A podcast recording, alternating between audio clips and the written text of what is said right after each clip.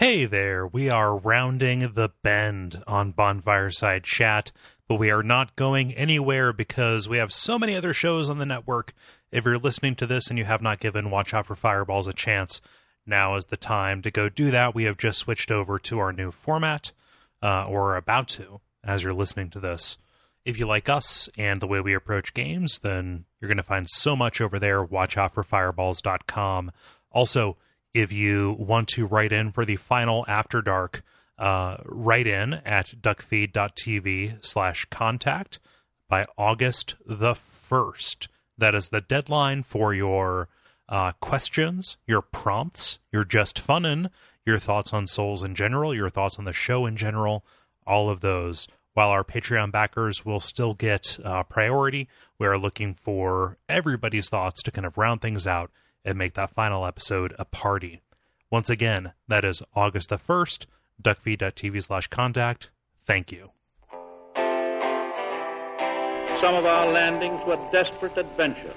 We are now prepared to meet the inevitable counterattacks with power and with confidence.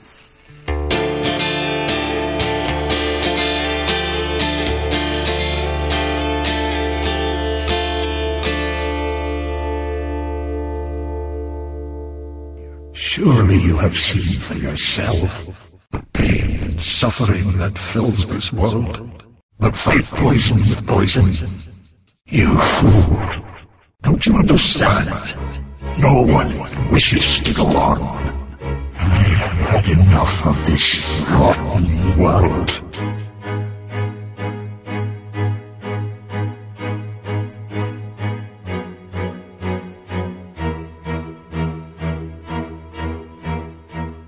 My name is Gary Butterfield, My name is Kole Ross. And this is Mitch Benes. and you're listening to Bonfireside Chat. It is a Soul Arts favorite, it's a Demon's favorite, colorless favorite. Yeah, one of those. Uh, I'll, Yeah. I'll, I'll, I'll select just one in the edit. No, I Okay. No. Remix it. Yeah. Um, um, and you are listening uh, to our coverage, our revisit of Demon's Souls. Again, for this kind of victory lap farewell season, going through the games in the reverse order that we covered them. Um, and as you heard, we are joined by Mitch, a person who we have met several times. He's come out to a lot of shows, but uh, it's fine. It's great to uh, finally get you on a show, Mitch. Welcome. Yeah. Hi. Hi. Hey, Mitch. Hey, yeah. As as as, uh, as Kole mentioned, we've met we've met Mitch IRL a few times. He's a charming and, and good dude, um, a gentleman and a scholar. Um, Mitch, can you uh, just talk just a little bit about um, how you got into Souls and why you chose Demon Souls uh, to join us? Well, I gotta feel like Demon Souls really chose me. Uh, mainly because it was the first one in the series. Like there wasn't another Souls game to pick. Um, I, like many others, have this place in my brain dedicated to hardships in real life that I mapped on to Demon Souls. Because when it came out back in 2009, uh, to set the scene, I'd lost my girlfriend, friends, house, job, been kicked out of Hmm. school, was basically living on an economy of selling my own plasma and living out of my own car and wondering if anything was really worth it. Um, you know, I can say it was a pretty significantly low point in my life. It was a little bit weird. But eventually I got to the point where I just moved back into my parents, was trying to live simply and live in their basement. and I still remember picking up Demon Souls just because the way that I felt towards Armored Core, the way that I felt towards King's Field, those are games that I played when I was much younger and there were big serotonin drips. And I felt like, oh, yes, I want to get back into the From Software game. Um, so I thought I'd give it a try, even though it sounded really hard. And compared to the games at that point in time, um, you know, it was much harder. I mean, you think about like the Call of Duties of that time, and every game was super simple.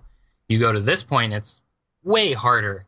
Um, and, you know, it wasn't really an overnight thing, but playing this game almost gave me a sense of hope. Not really because of the content itself, because it's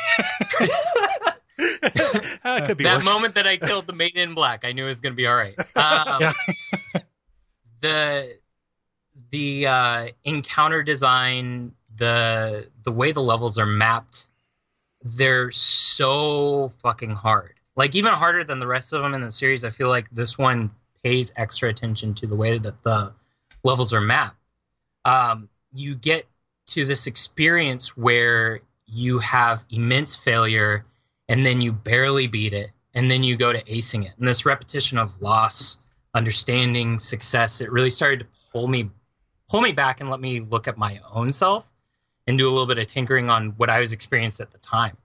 You know that that sort of meta narrative of having nothing and then slowly gain, gaining it all back with the experience and knowing that it wasn't like the stuff that you accrued but it was it was knowing how to encounter each situation um, it really kind of unlocked for me how to um, start looking at my own situations analytically and learn how to better handle my own life. So i mean like you know just the act of playing this game it's like going to a museum and seeing a piece of art that really speaks to you at a time and unlocks something new that you haven't said to yourself. Uh, that's really where demon souls hits for me and it's really personal personal game so if you guys say anything bad about it i'm gonna be really pissed It's establishing the stakes right off the bat. yeah The, um, I will take it personally. I, I don't I don't have bad things to say about Demon Souls. No. Like I didn't I didn't I since I came to Dark Souls first, I didn't have that quite you know it, it was it was a second ran, but it's aged really really well for me in the series, and like you know I still still really love it. I find it really playable and and and relevant uh, still. Yeah. Um, and it's it's just you know we talk about it a lot, like people who have that kind of like personal hardship that maps onto a Souls game, and it's like that's such a universal thing. And it's you hear you know you hear about that with other games. You know I've heard people talk about that with, uh, yeah, like like Majora's Mask. Yeah. Like sometimes, Mhm. you know, things like that. Um, but it doesn't come up that often. I think it's real special when it does. Yeah, the the, the So- closest thing, like the closest analog that I could think of is uh like depression playing an MMO or a JRPG, right Mhm. you know. But that is less about the content unlocking something or the actual um mechanics of the game mapping to your experience or unlocking something for you. Um and it's more about finding a way to quiet things down. At least it was for me. Yeah, it's just a, there's a way to not feel for a little while. Yeah. you get pulled away from the meta narrative of like the repetition and getting better at things and you look at what these games are actually about you know it's understandable that people map it onto hardships in their life because especially dark souls and on there's this real question of everything sucks but i really kind of do want to keep going and i really kind of do want to perpetuate this world even though it does suck it, it's something that we have Right. Mm-hmm. That whole something better than nothing, which like maps onto everything, maps specifically onto like suicide, right? Like, you know, giving into the dark and whatever these endings, like it is, you know, do you continue on with the hardships you have, regardless of how nasty they are, or do you do you end it all? And like I say that, I'm not would never encourage suicide. This is the game where I think the what the game is trying to do is get you to to give in.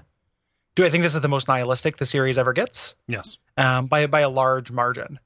Um, just tell them large margin sent you. Thank you. Um, you're welcome. um, and that's why it, it- says so much about me yeah. it it is the, it is like thematically one of my favorites. I think it's one of the most pure um, in the series. Like I think that that uh, that message ends up being kind of simple and direct, and part of that is because it is standalone. Mhm. Um, you know, and it is kind of simpler. Like there's kind of simply less text Yeah. In Demon Souls than there is uh, in the later entries. Um, kind of in every respect, there are fewer items to read. There aren't connections to other um, other areas. The environments are a little simpler, so there's a little bit less in the terms of, of environmental storytelling. And they were still kind of figuring out what they were, were doing. So there's a little bit less there to read, but what's there is really kind of pure um, in my mind. Yeah. As far as an expression of that idea. Yeah, it's a it's a more cohesive voice. Um, probably, I mean, in hindsight, because they are not dedicating a lot of their energy toward trying to, you know, carry these attachments from previous entries in the series. Yeah. especially coming back from a Dark Souls 3 world where a Dark Souls 3 I think followed the Lost the TV show uh, way of explaining things where it's just like here's more questions forget all the things you knew Right. um, Mhm. this this is very contained very insular everything is answered as much as it's going to be and is answered as much as it needs to be Right. Absolutely. Like uh, people oftentimes bring up um, wanting to either have like Demon Souls 2 or having uh and you know like doing a remaster and doing that sixth Archstone and stuff. And like it is doing a remaster where it is uh, plays a little bit better or the graphics are better. Um, I can totally get into that, and not having to haul out my PS3, yes, like Yeah. that would be fantastic. um, but like, I don't really want anything added to this narrative. No. Like, I, I think this is at that this kind of like crystallized in a real perfect state where like we don't get answers to everything, but we get answers to the important parts and enough to make like a really really strong um, kind of emotional brush to paint with. Yeah. Um, And I think if they did add anything as far as the six archstone, they would probably map on second phases to all the bosses as well. Yeah, I I, I gonna gotta imagine. they're, they're gonna you know- bring out all the new tools. We're gonna colorize Yeah. this bad boy. You remember? Like you remember Duke- Dark Souls three? Well, this is harder, baby. Get good.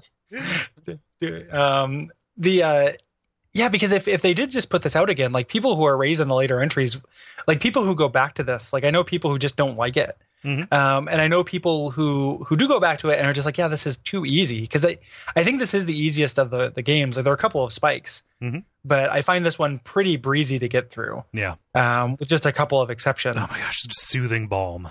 Soothing, yeah soothing it, balm. it does feel really good to just kind of effortlessly sit down and because it, it's shorter too so it ends up being like it's like hey do you want to sit down for 13 14 hours and play through like a complete souls game where you get to see this like get immersed in this like really amazing atmosphere get this complete version of the story um you know still has that kind of like play variety that i value in dark souls 1 so replaying it is still fun Yeah. um it ends up being like a very compact package and like really easy to kind of suggest to people Right. um I at just least had this to my- imagery. I just had this imagery of playing Demon Souls like you would Journey, or a game like that, where it's like I think I'm just gonna relax and play this fucking bleak game. yep. it, uh, it's funny because Demon Souls and Dark Souls uh, one and two, I I do pl- like when I was replaying them with frequency when I first played them, it did become like a weird relaxing game. Like I would listen to podcasts and just kind of you know make my way through the game with with a new build. Like once you know them well enough, it does become weirdly relaxing. Um, in a way that like two never quite does because two, you know, especially Scholar Onward has a couple of like more difficulty spikes. Um, Bloodborne and three never got that way for me, but I could play Dark Souls and Demon Souls and and kind of relax, which is a weird thing to say, but I could, um, which is which is valuable. Like it's a cool way to you know express mastery and kind of knowledge of of the game world. Yeah. I think. Yeah.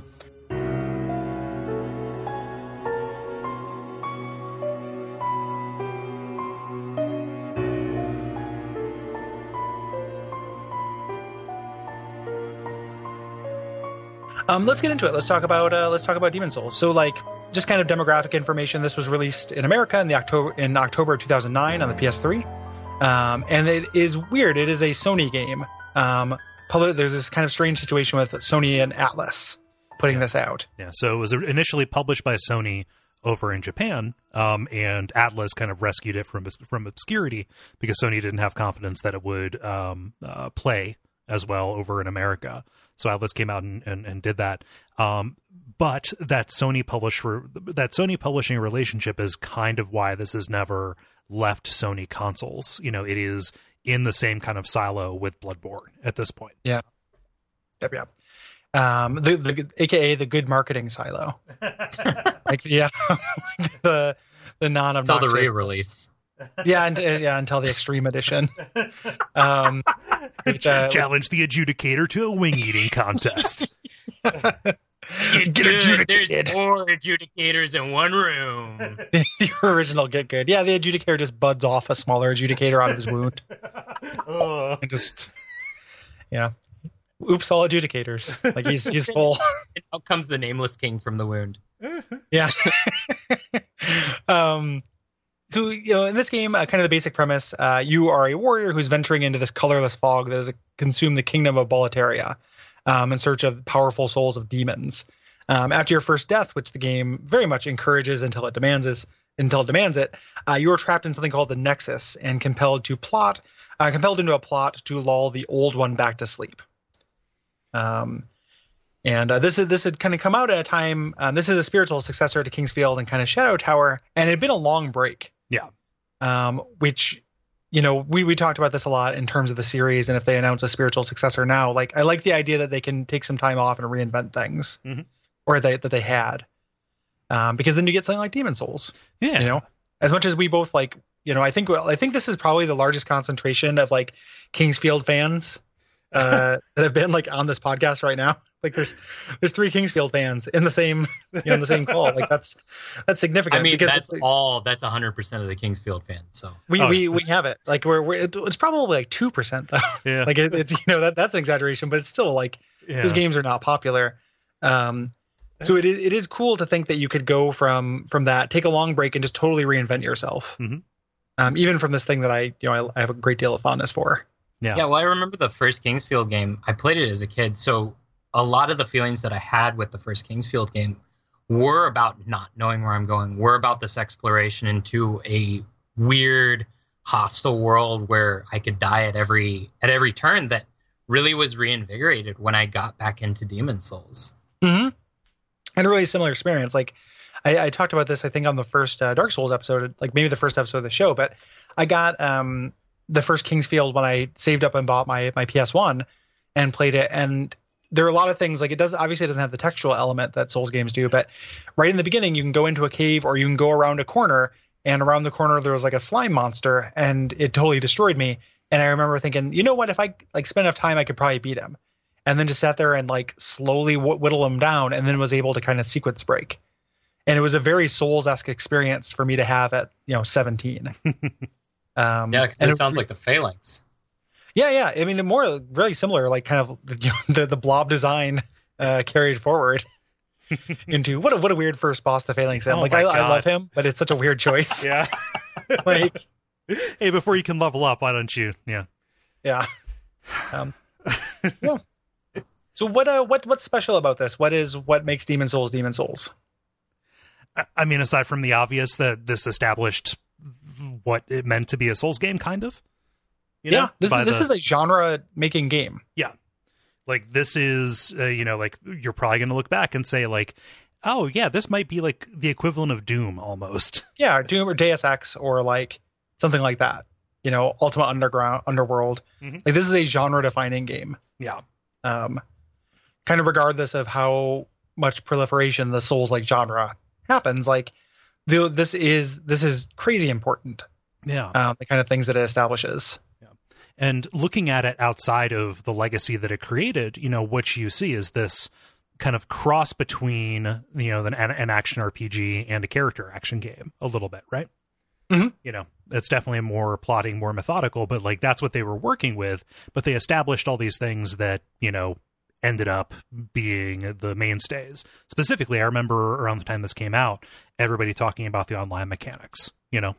Hmm yeah. Which just like that's we we see little shades of that now in indie games. People talk about that. Um and it was that's such a neat idea. Mhm. you know i i think you know I, we, it's always dangerous on a podcast to say anything was the first to do anything you know because some somebody will be like oh but this obscure game did it. But it Um, feels like actually, yeah yeah, so you, you get um, you, you get the Of- um of- actually squad. a, a voice bubbles up from the well actually yeah. Yeah. but it feels like it feels unique, right? Or it feels like when by the time this came out, 2009, I don't remember seeing um, games that played with kind of cooperation and antagonism in terms of their multiplayer like this fluidly. And to Um, to get into future spoilers for Souls wins, uh, the fact that you don't see action RPGs anymore, you see Souls likes. yeah Mm-hmm. I mean, even it's even sort of sucked into it the Castlevania genre to where you don't see Castlevania likes anymore. You see Souls likes that are 2D. right Mm-hmm. Yeah, it, it's all kind of uh, synthesizing in this way that it's kind of crazy to think started here. Yeah. Um, you know, started with this. Like it's it's just it's incredibly important. I don't think you can really overstate uh, how important Demon Souls is. And and it kind of like I'm kind of jealous, Mitch, that like you were able to experience it when it came out. Yeah. Um, because one of the things you know we can talk about that uh, multiplayer mechanic, but I didn't. You know, by the time I'd played this, that was pretty dead, and that's kind of remained dead outside of a couple of like event weeks that uh, you know uh, PvP version puts on and stuff a year. The the kind of returns to Vol- Boletaria. Well, the thing about the PvP and the PvE part of it is they weren't afraid to try metagame mechanics, right? So Right. I play a lot of PvP with Dark Souls being in the Forest Covenant. I mean, Dark Souls 3, I just I lived in those the fight clubs. I love Mhm. PvP because it's just it's this really raw feeling of me versus somebody else that's that's human that I can't map uh, programs to, right? I can't say this person's going to do this, and so it's this really raw feeling. And Dark Souls uh, or Demon Souls, forgive me if I say Dark Souls every time. Uh, Demon Souls, it they tried stuff that was different. Like I remember going in with a scraping spear build. It's a spear that has no no PVE value, but in PvP it just wrecks equipment to the Yeah. point where you get Mm. hit five times and all of a sudden you're naked in the fucking battlefield. Yeah. Yeah. I mean it, it sucks and you do it and you get the and you get the hate for it. But but there's that there's there's all of these different weapons that do things outside of the normal uh build numbers higher higher numbers higher attack higher this. They do different things. And i think that was something that they were really willing to try in the pvp for demon souls. Mhm. Yeah, and that PvP is always going to have like I'm generally don't play a lot of competitive games, but one of the under- things I understand the appeal of it is that um, you know you're not designed to win it, No. right? Like any any PvP or what PVE or one player game, um, it's made for you to win, and uh, PvP match is not made for you to win. So there there's always going to be um, a little bit more of yourself that you're going to bring into it. Mhm. You know, it's always going to be a little bit a little bit trickier, and you're going to have a little bit more of a feeling of accomplishment. Yeah. You know, um, and it's really cool for a game to embrace that, and then also again the flip side, uh, have that element of uh, you know the way the PvP expresses itself isn't just in like fight clubs. It's not you know Double Dragon mode B where you can fight if you want to. It's got this invasive. They intersect. Right. Right. It's got this invasive uh, uh, feeling as part of your single player game. Yeah. Um, I've only been invaded once, I think, in Demon Souls. Uh, but at the time, because it is, you know, I don't didn't know as well as Dark Souls, and I wasn't uh, as experienced in these games. Like it was terrifying, and it Yeah. was, you know, at an inopportune moment. I think I was in four two. Oh Jesus. which is a tricky Yeah. place to to get, you know, to get invaded. yeah. Um, yeah do you 'cause like you have such a mission. i hope you Yeah, do. exactly. Yeah, like I don't want to fight outside, and I also don't want to fight inside. No, Like, you know, my, um, my hands are kind of full. Here, Yeah, this is my real- back just take it please yeah. Yeah, yeah. If I if I can get you down to the slug pit, um, you know, there's there's at least a chance you're gonna get blown up by one of these gas spheres, and you're you're gonna get Will to the Wisp. Yeah. yeah. they definitely they definitely tried to do like I was saying a lot of weird things, but even for PVE, the there was actually a recommendation mechanic to where you could grade the people who came in for PVE and say this person did really well, so I'm going to give them an A. this person gave a B or a C, and sometimes I got a D because people online are dicks. Right. yeah. He predicts. I, I never I never realized that. I I honestly don't think that I've ever like summoned anybody in for co-op in this game. I don't think I've ever actually rolled with somebody. It just doesn't happen very often in the time No. we played it. You know, Right. Yeah, we, we we came we came to it so late. I had no idea you could rate people like Uber drivers. Um, Yeah. Mhm. But Well, um, on top of that, like the PvP was a necessary mechanic. The you know, getting into probably stuff later, the mechanics in this work so well with each other. Whereas Dark Souls on you sort of have the PvE PvP mechanic as this ancillary experience that you can turn on and off if you want. Mhm. If you want to do something with the world tendency and the player tendency, you have to interact with the PvP mechanic because there's just not enough uh, times where you can change your player and world tendency reliably to be able to do that in one playthrough without without it. right. Mhm. Yeah, not- you have to really game it. Um, and I imagine at the time when it came out, it a lot of that stuff was unknown too. yeah. you know so there's that element as well like now when a, a new souls game comes out there's like kind of legions of people um, who are kind of figured out the the uh, uh, propensities you know the kind of oddnesses and quirks of the systems Right. these uh, these kind of the way that multiplayer reacts things like the you know whatever the equivalent of world tendency is Yeah. in any individual game um, at the time you know is much more unknown and that's something I, I think ties into the pvp but is also kind of extended to the whole game that i'm really jealous of not being around for that kind of sense of mystery. Yeah. Um, one of like a really commonly repeated or kind of like important factoid is that the wiki was uh, hosted, Right. you know, by by by the people who made the game when this first came out. Like it was something where they wanted people to share that information. Mhm. Um, because otherwise, like fuck, if you're gonna understand world tendency, No, like it's, kind of a joke, but like it is it is true. Like I would not have got it. Yeah. Um, you know, if I didn't have the, those resources. Looking at it, you know, with the whole series up to this point in in mind, it is the most kind of inscrutable system that From has given us in these games is world tendency. Like you can't explain it, but like you look at it at, at, at its at, at its surface, right? At what it actually shows you, and fuck if you're able to actually like intuit that, right? Mhm. It really speaks to an interesting design mechanic or design uh, sort of choice for the Demon Souls game as opposed to the Dark Souls on, where it, it there was this art direction of wanting to put you into a mysterious place, Mhm. like wanting to put you into this place where you didn't understand what's going on. You even had everything in front of you, all of the data, and it's still like pff, looking at hieroglyphs. I don't know what this means. Yeah, yeah, with a really really low amount of contrast um, on those on those images specifically, like the the world tendency map Mhm. Uh, that you can pull up, and that's such a really interesting kind of intersection of UI and narrative theme. Mhm. You know, it wasn't that's something that they carried forward from from Shadow Tower and King's Field. This idea that not only is the narrative going to be about you being uh, alone and in a harsh environment, we're going to make the player feel harsh and alone in every way we possibly can. And that's not just you know difficulty with characters. That's also di- like strangeness in the world, kind of uniqueness. These like hostile mechanics. Like Demon Souls is more daring in all those respects. Not only does the game uh, unapologetically get harder when you fail at it, but there's all of the things with Yurt. You know, when I think about uh, one of the most impressive things about this, and this is skipping way forward, but Yurt is such a ballsy thing to do Oh my god. in this game. Like that is that is so hostile and so like you know such a it, if I didn't you know kind of know about it going into uh, it, and depending on you know if this had been my first Souls game, I could just be like, oh, my merchant died. What the fuck? Yeah. You know, like this this is just a random world where arbitrary things happen. It totally hates Right.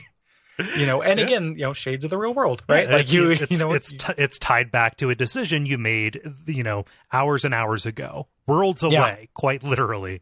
Um, and then all of a sudden, oh, there are bodies here. You know, not all of them are Yeah. bodies that I, you know, that, like- that, that are important. But then, boom, something important is taken away. I like to think of Yurt as just like a house cat. You just start you just start getting mice brought to you like they're fucking gold. He's like, here, do you see what I did? This is this is for you. It's like, Yeah. God damn it, Yurt, I need him to buy stuff.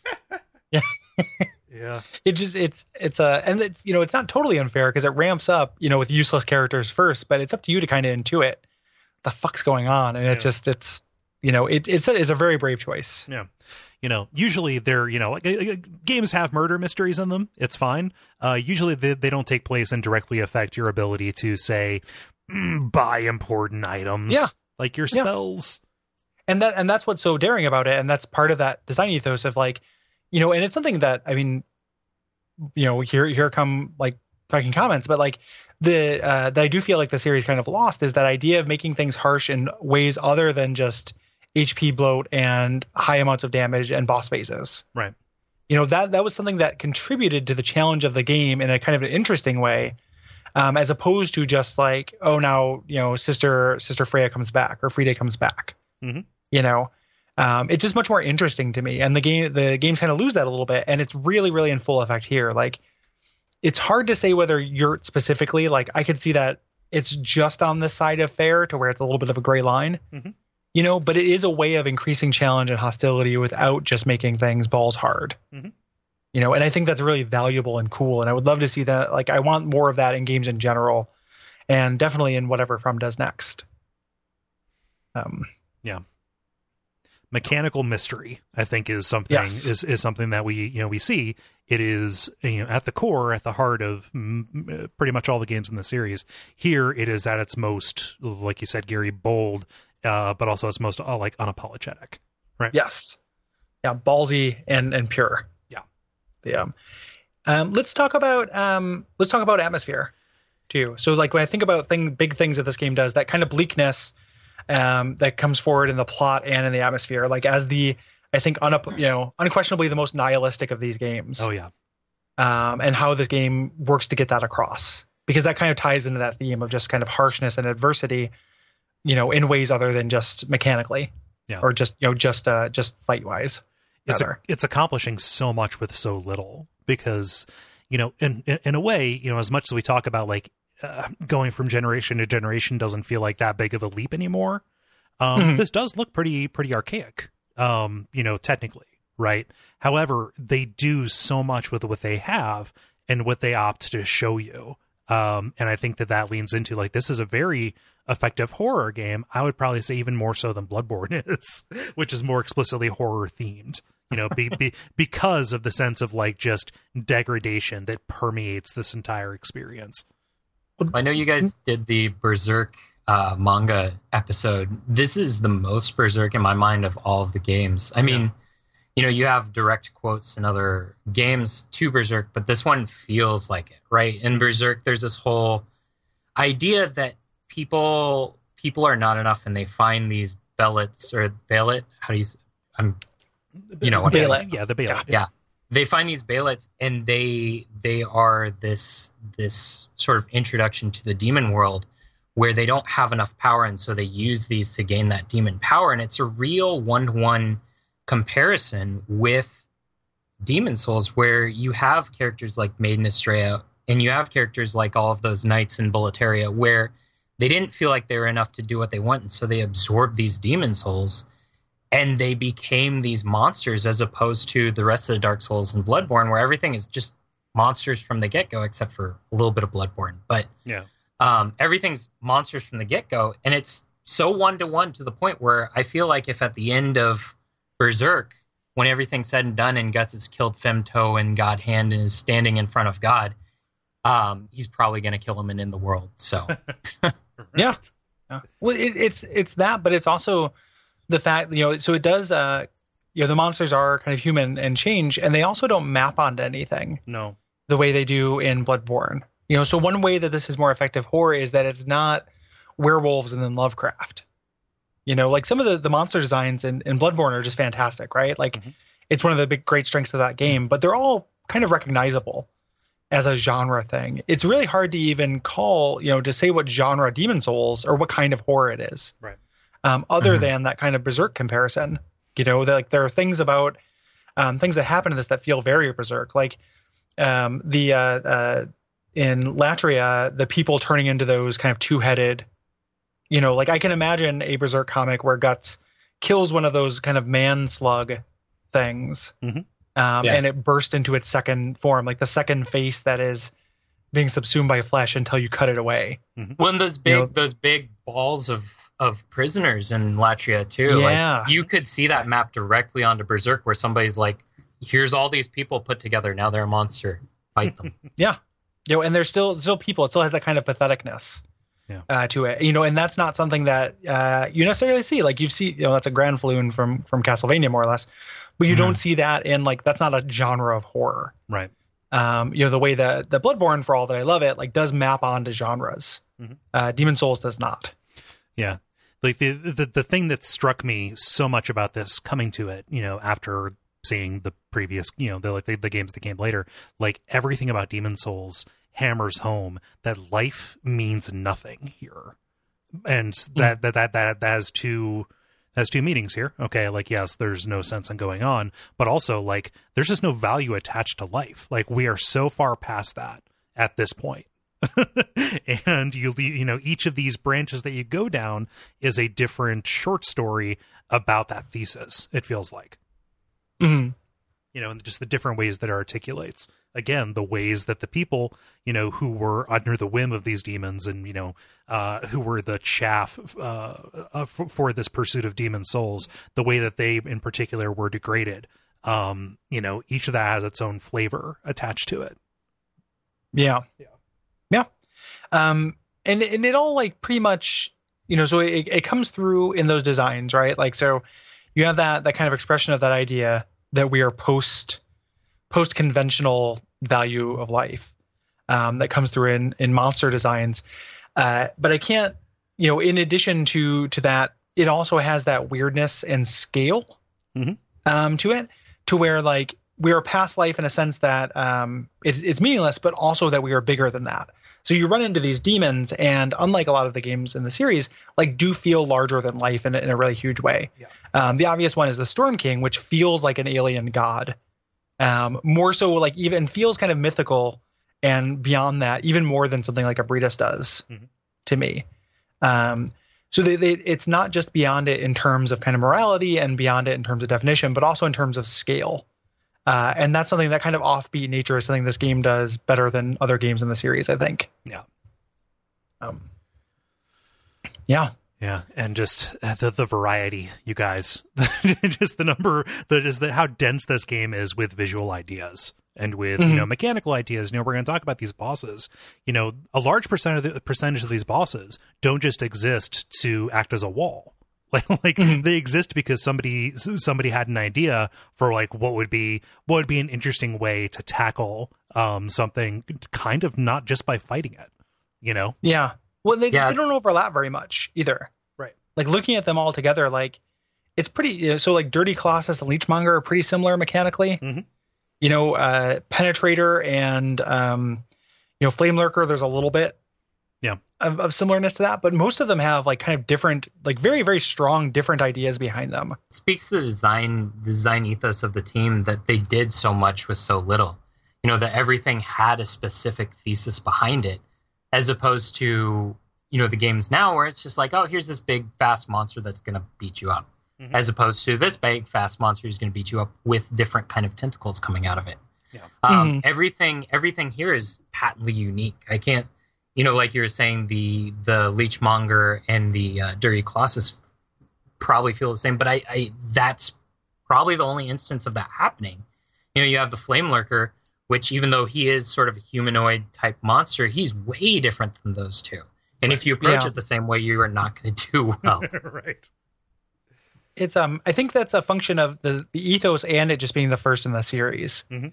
and that's something there is a marked decrease in as the series goes on. Yeah, still present. Uh, like Still present, You you have that ethic in something like Wolnir, right? yeah, yeah, yeah. They they still do something like you know it comes up, it just comes up less often as the series goes on, Mhm. and you know Mhm. it's uh early on it's very and that I don't really blame the developers for that. Like how many cool ideas for bosses are you expected to have? right. you know at some point you know you're and also they're listening to fans where they want very challenging fights Mhm. you know and without these kind of but some of these these bosses are such pushovers if you know the idea behind them Right. um and Mhm. it, it has that little element that you know is present definitely present in dark souls 1 um but almost absent in dark souls 2 and you know again almost absent in the next three as well or the final three Yeah. of just kind of like i have to figure this out Yeah. um you know what what is the con- what is the idea behind this You, you know and those are always my favorite fights in the series yeah. Mm. You, you you look at like just the the, the arch demons, right? You know the, the the the massive, powerful beings that preside at the end of these worlds. You know, um, as far as you can go. Um, I would say that of the four archdemons that you have to fight, uh, sorry, five rather, sorry, um, only one of them is like a really is is designed to be a combat challenge. Uh, Mhm. Old King Allant, right, or Alon. Mm. Um, every other one uh, could be viewed as almost this. I mean, anticlimax is the wrong word because Storm King, uh, like everything Yeah. about that is climax. Um, but um, but uh, most of the other stuff, you know, has this kind of you know distinct, understated kind of I mean gimmick to it, right? Yeah, I mean, look, Old Monk is definitely a combat challenge, but it's a really interesting one, Uh, yeah, yeah. and it's it's it's you know it has the bravery to be variable. Mhm. You know, so Yeah. this could be uh, it could be anything. yeah, and, and that's And why also- that's why I initially discounted it there. Yeah, Also, if you are online, the old monk could be potentially the hardest boss there is. So Oh, of course. yeah, in the game for sure. Like, The but it's at least it's an scraping interesting idea. You know, it, it's Mhm. it's a, an idea first uh, design for for bosses Mhm. um, that I think is is awesome. Like I, you know, I don't, I, I appreciate it so much. Like I can't really overstate how cool that is to me. Um, to where even if once I figured it out, so like something like you mentioned Storm King, which is one of my favorite Souls bosses ever. Like even if I figured it out, it's always cool to fight because Mhm. it feels so fucking like, you know, I, I hate the word, but like feels epic. Mhm. You know, it feels like a cap to this area Mhm. uh, in this way that doesn't always come across. Right. Yeah. Love it. Love it. And in the case of Storm King, the, using that term, it's not trite. It's not like saying, "Oh, this Yeah. burrito's epic." It's like this thing is bigger than anything I could imagine in this game. Like you fought the you fought the Tower Knight, which feels huge, Mhm. but this thing is is just floating in the air as if it's a force of nature, Yeah. which is exactly Mhm. what they were trying to go for. It blots out it- the it sun. Yeah. yeah, it, it doesn't feel like anything else in this world. And and if you aren't prepared, that boss fight is absolutely going to take you out. But if you understand it, if you understand the nature of the Storm King, Mhm. it's not too difficult to take out. You you just have to use uh, the Yorm sword. Yeah. yeah, Yep. It's The Yorm. everyone's Slayer. fave. Yeah. Yeah. My Yorm's glaive. Um Yeah, it is uh it's it's really something else. And it's like when I go back to it, it's the, it's the thing that's most valuable. The the mechanics, the kind of rhythms of combat and everything are all things I still think hold up. Mhm. Um, but are not quite as impressive to me generally. right? So like if we get into like nitty gritty of of mechanics, um, to me it's a little bit of a mixed bag. Yeah. Um, none and even down to the individual mechanic. Like there's things good about good and bad about each mechanic. There's nothing I think is a, a abject failure. Right. That's in here. But like you look at something like the healing system, right? Which like, you know, they they quickly addressed. Like they feel like that's one of the biggest differences between this and and Dark Souls, Right. In terms of kind of the rhythm of play, um, and it's because this is a very conventional healing system. Yeah. Like to me, this speaks of not quite knowing how to innovate one aspect of the game the same way they've innovated all all the other ones. Yeah, it feels very traditional RPG. The approach that they have, which is just having this cons- uh, persistent stock of um, you know items that you gather from out in the world. Mhm. And and it, it does like you know people complain about it. It obviates difficulty. You can grind for it, etc. Um, you know, I never really had to grind for it, and it's still something that I would prefer over grinding for blood vials. You know, like they don't get more expensive. Like they don't. It doesn't become. There are a lot of like kind of later problems. It just doesn't add a whole lot to me. Right. Like I generally, you know, have 99 of like the lightest one, and uh, can just kind of pop them when I need to. I feel like it's not as bad as Blood Vials specifically when you think about like it, when it came out. There's no Dark Souls before it. There's no anything before it, and so people weren't good at it. And so where are you going to spend the most time dying? It's going to be Boletaria for sure, because those are the Mhm. biggest difficulty spikes. You know, Boletaria one and two when you're first getting into it. Boletaria one three where you just got done probably with the dragon god, you're gonna face another difficulty spike, and so you're dying the most in Boletaria, and so it was this sort of uh, this game way of giving you what you needed to continue. Um, So I, I think in the natural order of things, it probably worked out to be better than Blood Vials because you spend a very small amount of time in uh, Central Yharnam, and then the only other place you get Blood Vials is in an optional area uh, Right. of Hemwick Charnel Lane. Right. Right. Right. Yeah.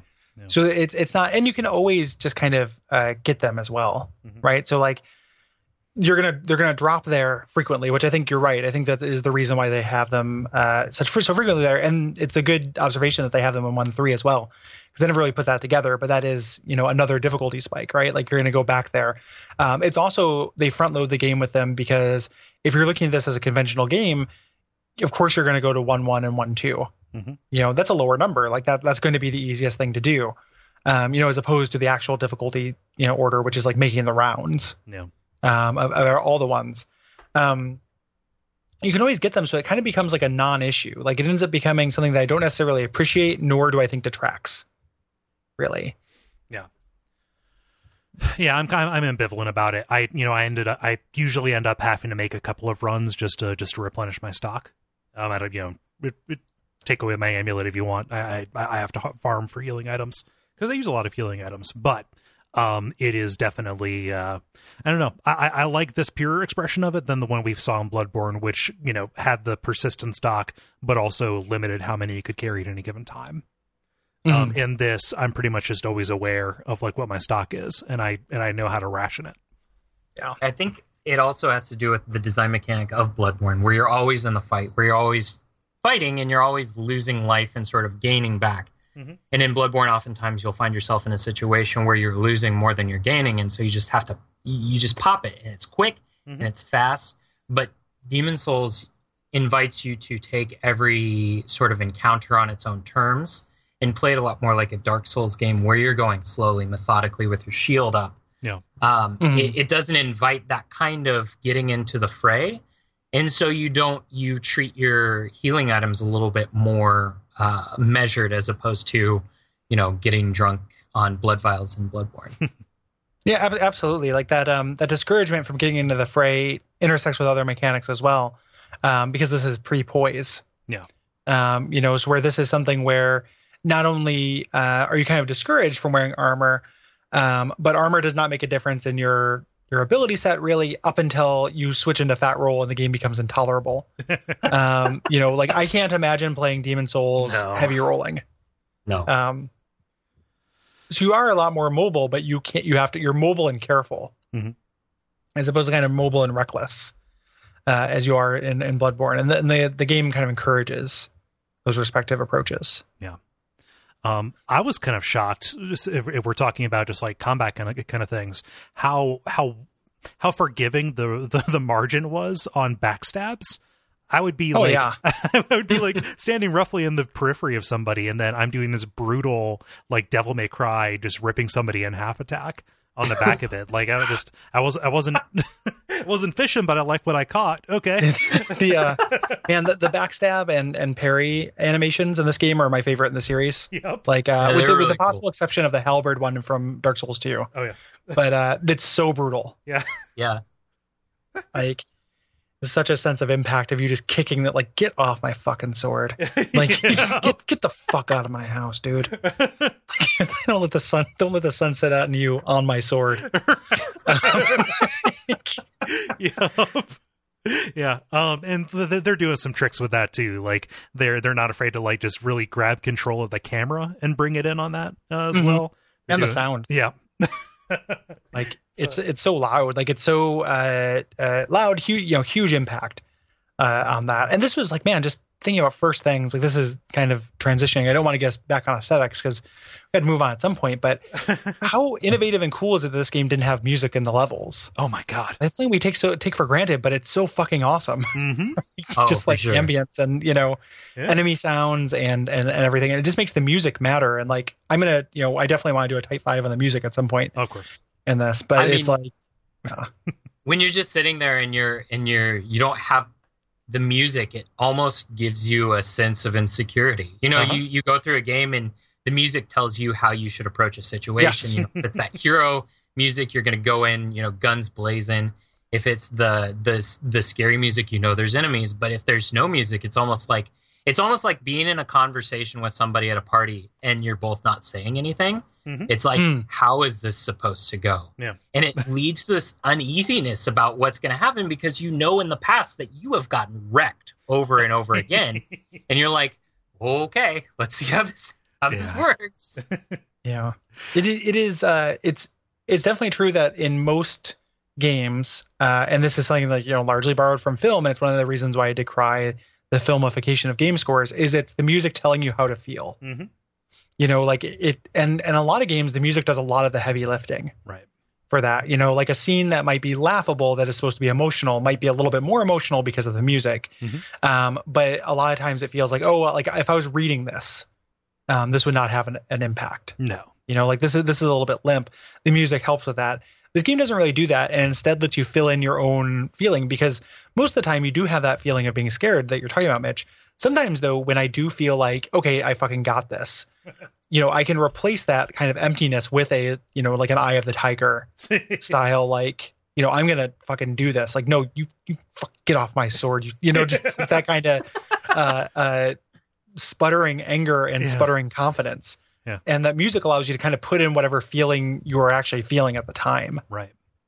Uh, or take this back to atmospherics. You know, the fact that they use the sound channel uh, to give you information about the world. Um, a plays into the fact that this is a little bit of a, a you know a lonely wandering game. After you take out the you know the enemies that are pressing you, you are left in the stillness and you are left to hear you know just like what is happening in the world around you.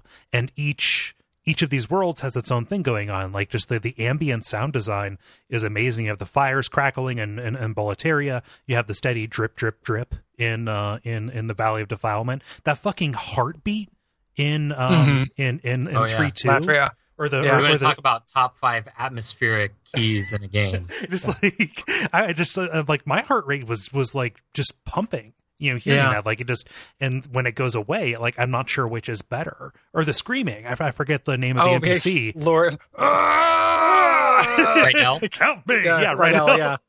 Ry- Rydell is one of my favorite like dorky things about this game where like you're walking around it's super scary and then the shopkeeper comes in with a oh like thing and it, it's it's spooky Uh, but then you're just walking around and you just hear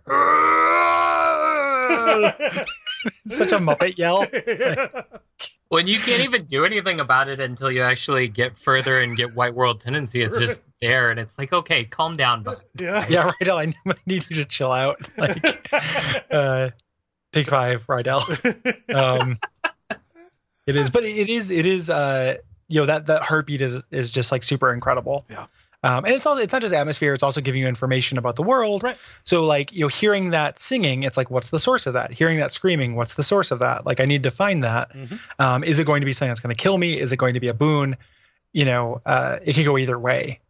And and that kind of curiosity driving you forward is really really strong in this game. Yes.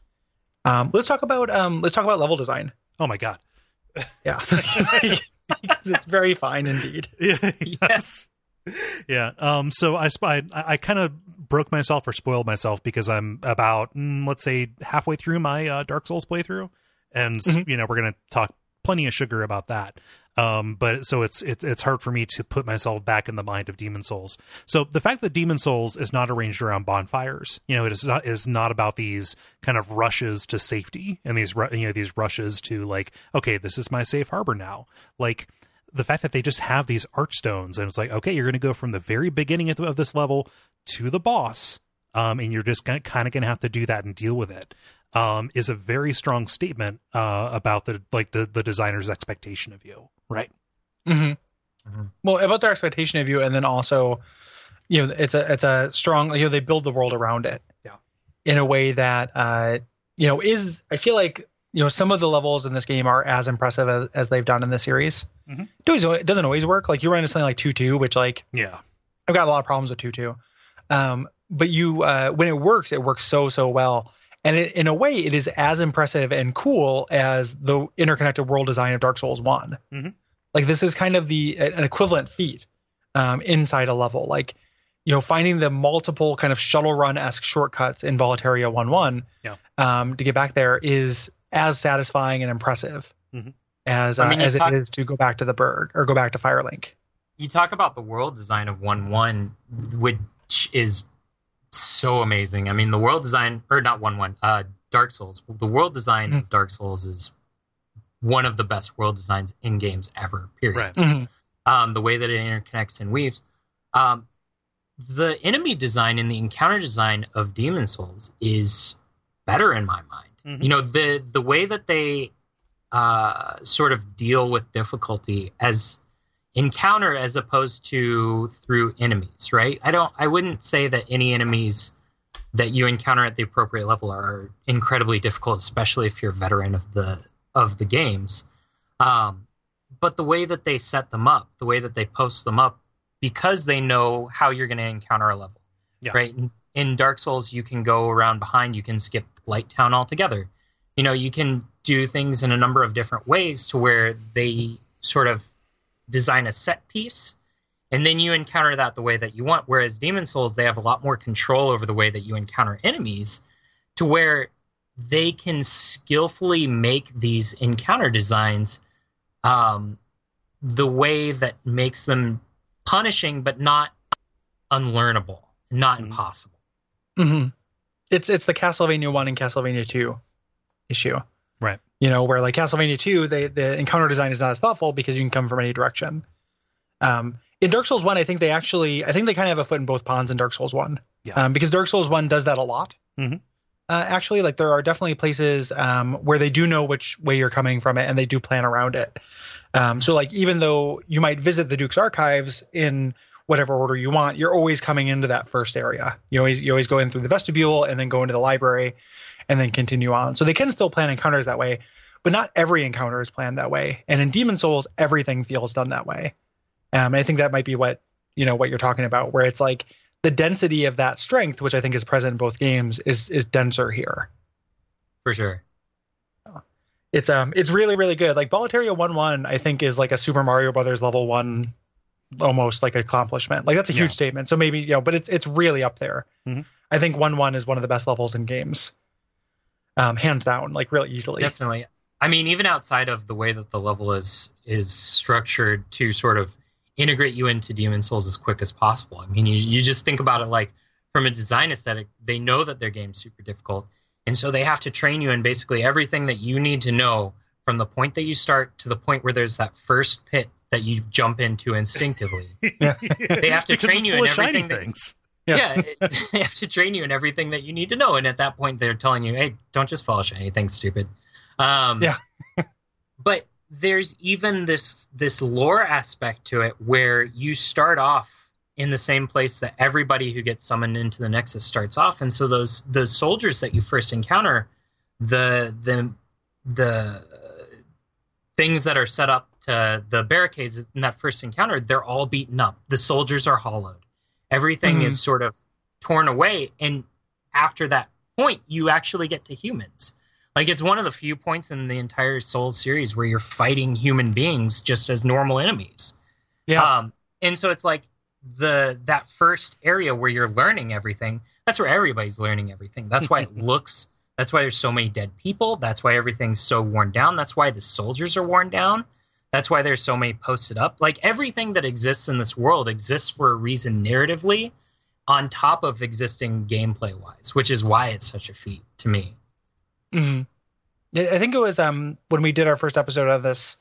Um, it was something like Jason Killingsworth picked up on as well. Is that uh, Boletaria is one of the areas that most seems like it is prepared for a hostile invasion, Mhm. and underlines that kind of you are an invader thing, like this kind of subtext that becomes you know text with Astraea. Right. Um, but Mhm. starts off as this kind of subtext um, that you maybe are not aware of. But the kind of design of it being fortified against you um, kind of hints at that early on. Impressive stuff. Very much so. Yeah, I, Yeah. I, I, you guys are all hit, hitting my points on this. So I was going to make the Wow. Castlevania one, Castlevania two comparison. No, no, you guys just did it. I, I, I feel, I feel dumb that I haven't said anything, but I don't have anything to add. Like it's like the again the clarity of focus, the simplicity of their approach, how you know helps them you know design this uh in you know in exactly the way that they needed to make you know to convey what they need to convey. Mhm. Yeah. Um, one of the like so, and again, since we're kind of like part of the this look back is looking at things in comparison to themselves, I guess it is probably uh, good to to talk about at least one th- you know one thing that got better, uh, which is like the upgrade Oh yeah, uh, stuff, like um, which is uh, even the fact that it's so fiddly and and varied, I think is actually okay. Yeah. Um, I like that you get uh, heavy weapons and then also like I can't remember what the other thing that's like heavy is. um, but I like that. What I don't like is tying upgrade materials to rare drops, no, um, which is Oh. a, a infamous thing to hate in this game. But I, I think that that actually rewards the wrong behavior. Yeah. Um, in a in a way that I'm really glad they kind of gave up on. I think that Dark Souls One, again, for me being the paragon of the series, like in a lot of ways, you know, tied exploration and upgrades together in a way that is really awesome. Mhm. Whereas this, you know, by making you know your sharp stones just be you know from this one rare enemy, um, ties it to exploration and then also adds like I'd like to add a tedium rider to that bill. Um, pass the uh, the pervert uh, Springfield Assistance Act. Um, you know, it, it kind of adds a rider to it that I think is is unnecessary and bad. Yeah, yeah. Um, I like the variety an awful lot. you know, um, because uh, like build variety is great. Um, and the fact that you can just roll around like, oh, what do I make with mercury stone? That's weird. Um, you know, that's a like that, that that is definitely a positive. Grinding for anything is no good. Like, and I Yeah. think that it's just a matter of they had to figure out which systems to connect together um, and I, it's it's good that they quickly learned um, which you know wh- which systems to actually attach to you know upgrades to actually you know Mhm. making your character do what you want them to do. Yes. Yep. Yeah.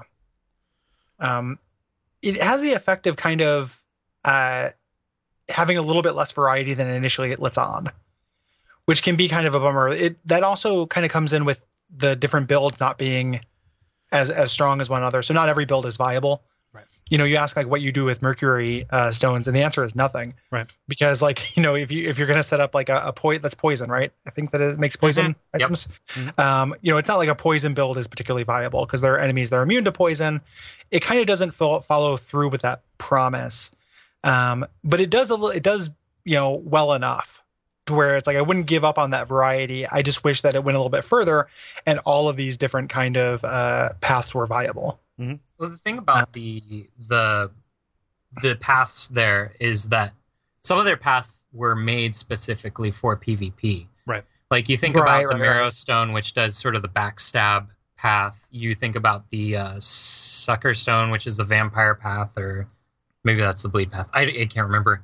Um, there's some paths that are specifically for PvP. They're trying to in, in, integrate it with the system already there, and so it feels like it's not viable. And trust me, if you're doing PvE right now, Mercury has no purpose. But if you're doing like a gimmick build online, or if you're the monk and you want to just hit somebody with poison, which is pretty effective, Yeah. especially considering what it takes to get rid of it. Right. Um, and and, know, also, and and- also the fact that the interface doesn't communicate that you are poisoned um, yeah. outside of the sound effect. Yeah. Well, you poison somebody and you sit back and you let your uh, your homing soul ray take care of them. Like, you know, that there's there's a metagame around it, but I think that a big part of this upgrade economy was lost with the PvP, unfortunately. Yeah. Yeah, yeah. I, I that's a that's a good point because I and that's something that is good. One of the reasons why I like having people on the show is because things like uh, PvP tend to get lost in my considerations. You know, the game, which is which is my fault because I I just play through it one player, so something like that does seem useless. But I think you're right. I think that is the kind of the idea. When you're playing it just through one player, though, it is kind of a trial and error to figure out that those things are useless, right? Like poison doesn't sound like a gimmick PvP build thing. It sounds like, oh, I'm going to poison all these bosses, and then you get to them and they can't be poisoned. Oh, You know, which is kind of which is kind of the bummer part. Like, if that is the idea, I wish it was communicated a little bit clearly, a little bit more clearly. Like, or I think that is the idea. I wish it was communicated a little bit better. Yeah. Um. for sure. Yeah. Um. Yeah.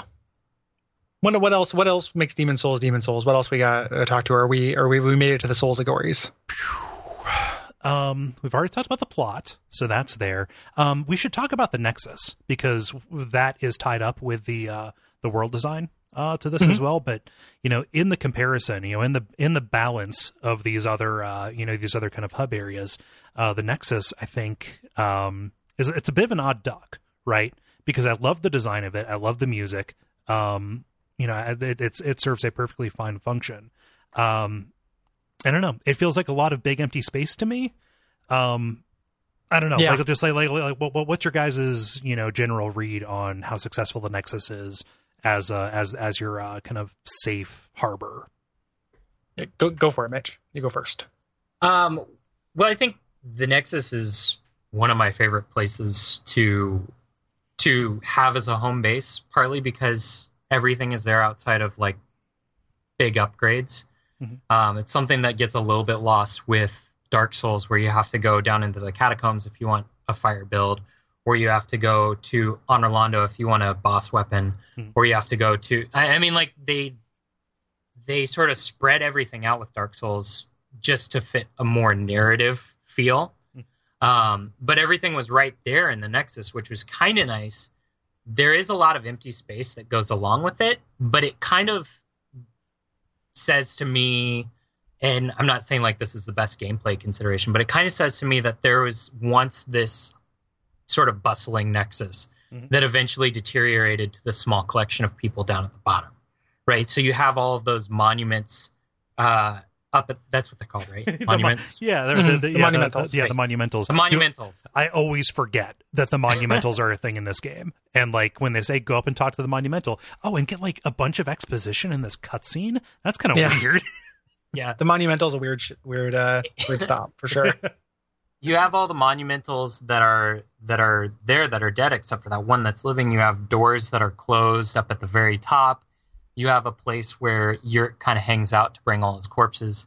You have all of the you have all of the stuff that sort of speaks to a, a greater nexus that used to be. And i think that's that's sort of demon souls text. It's like this world used to be something and now it's just this sort of condensed mass of really sad people where you know like the crestfallen soldier he he kills himself in the middle of it because he doesn't know what he's what he's there for Mhm. and i think i think it speaks to what they were trying to do um, and i use sort of uh, inductive reasoning for that because you go back to dark souls 2 where they collected everything in Majula. You go to Dark Souls 3 where everything is in that Nexus 2.0.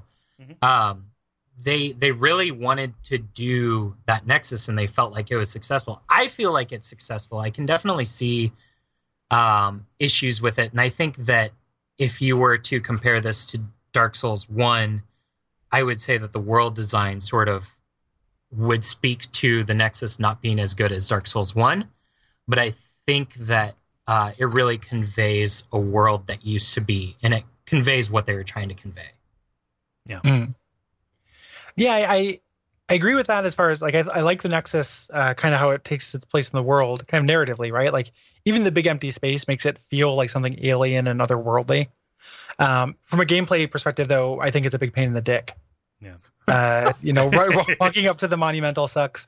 Uh, doing like you know, and this is gaming it right, but like doing my suicide runs after I beat a boss.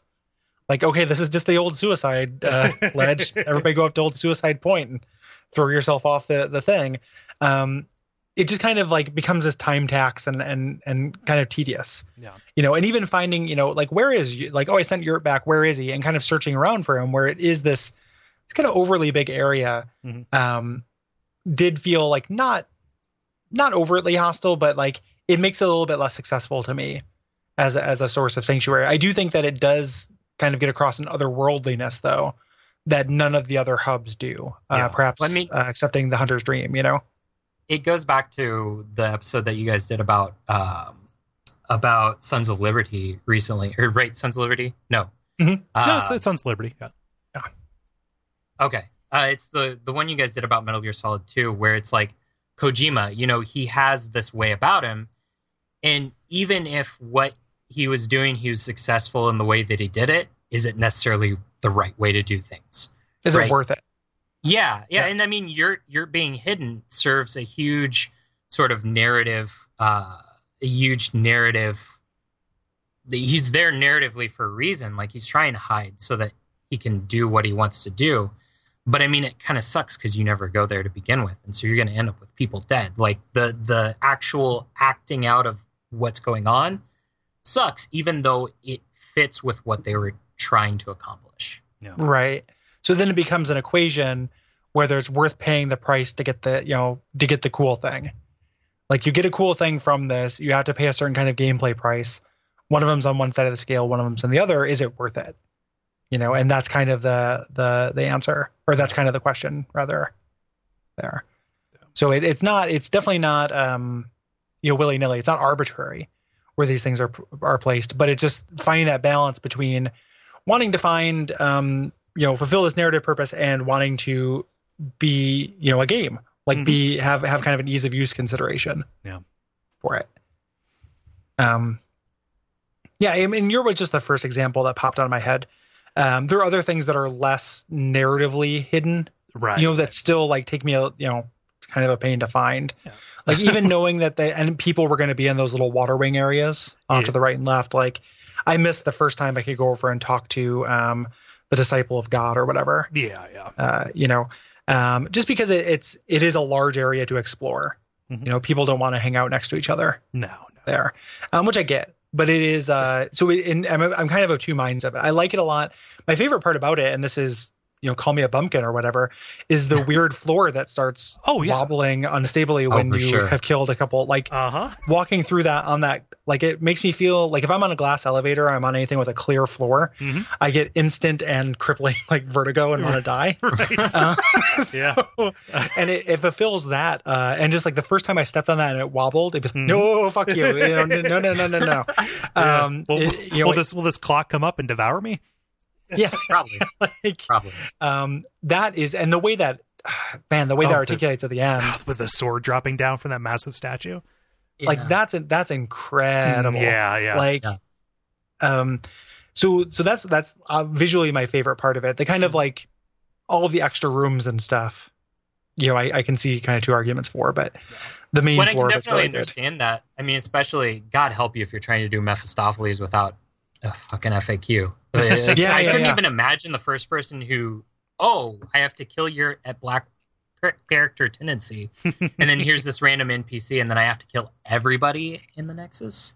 Yeah, I mean, it's just that there's this level of uh, mystery that goes beyond mysterious and into confusion, which I think is a real problem that Demon Souls, like in towing that line, Demon Souls really comes into issues with that. Yeah, yeah. It's it's interesting too because it's you can see what they're what they're going for.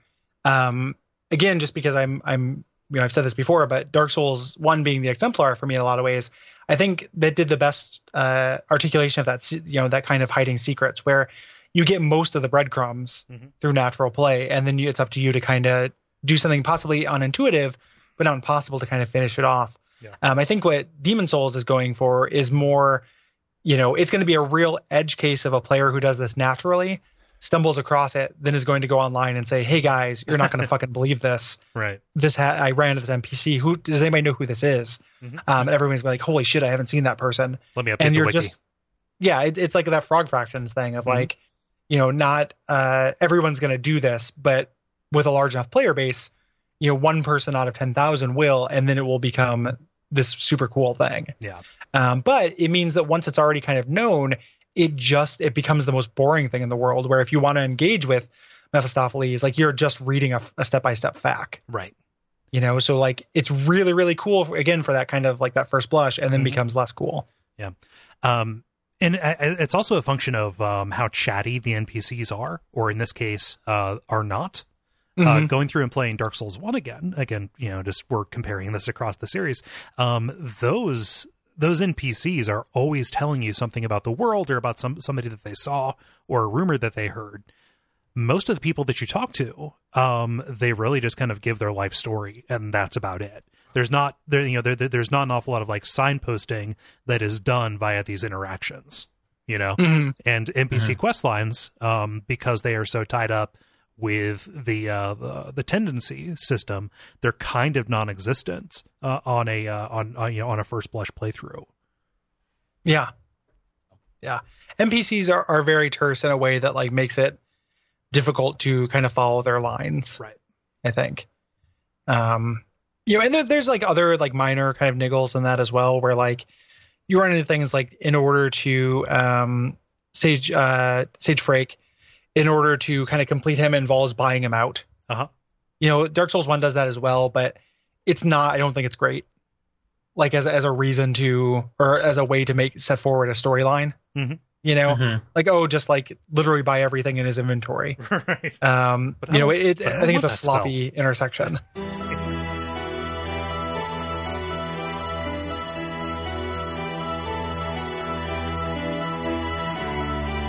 Let's uh, let's get into some Souls of Grace. I'm eager to talk about these things in specifics. Me too. Um, so typically the way we do this, uh, Mitch will let you go first. Let the guest go first, so we don't snake Cool. your things. Mhm. And then uh, Cole can go second because we're we're going back and forth. Uh-huh. And then I will take the third. All right. Um, yeah, and we're starting starting off with uh, what is the best area in Demon Souls, Mitch? Uh, well, my favorite area in Demon Souls is Boletaria One One. Uh, I mean, everything in context. The the place that this holds in history, Mhm. where games at this point in time were cakewalks. You know, they were the the COD story of the Call of Duty. Sorry, Mhm. uh, story of here's the line that you're going to go across. We want you to see absolutely everything. We want you to engage in everything.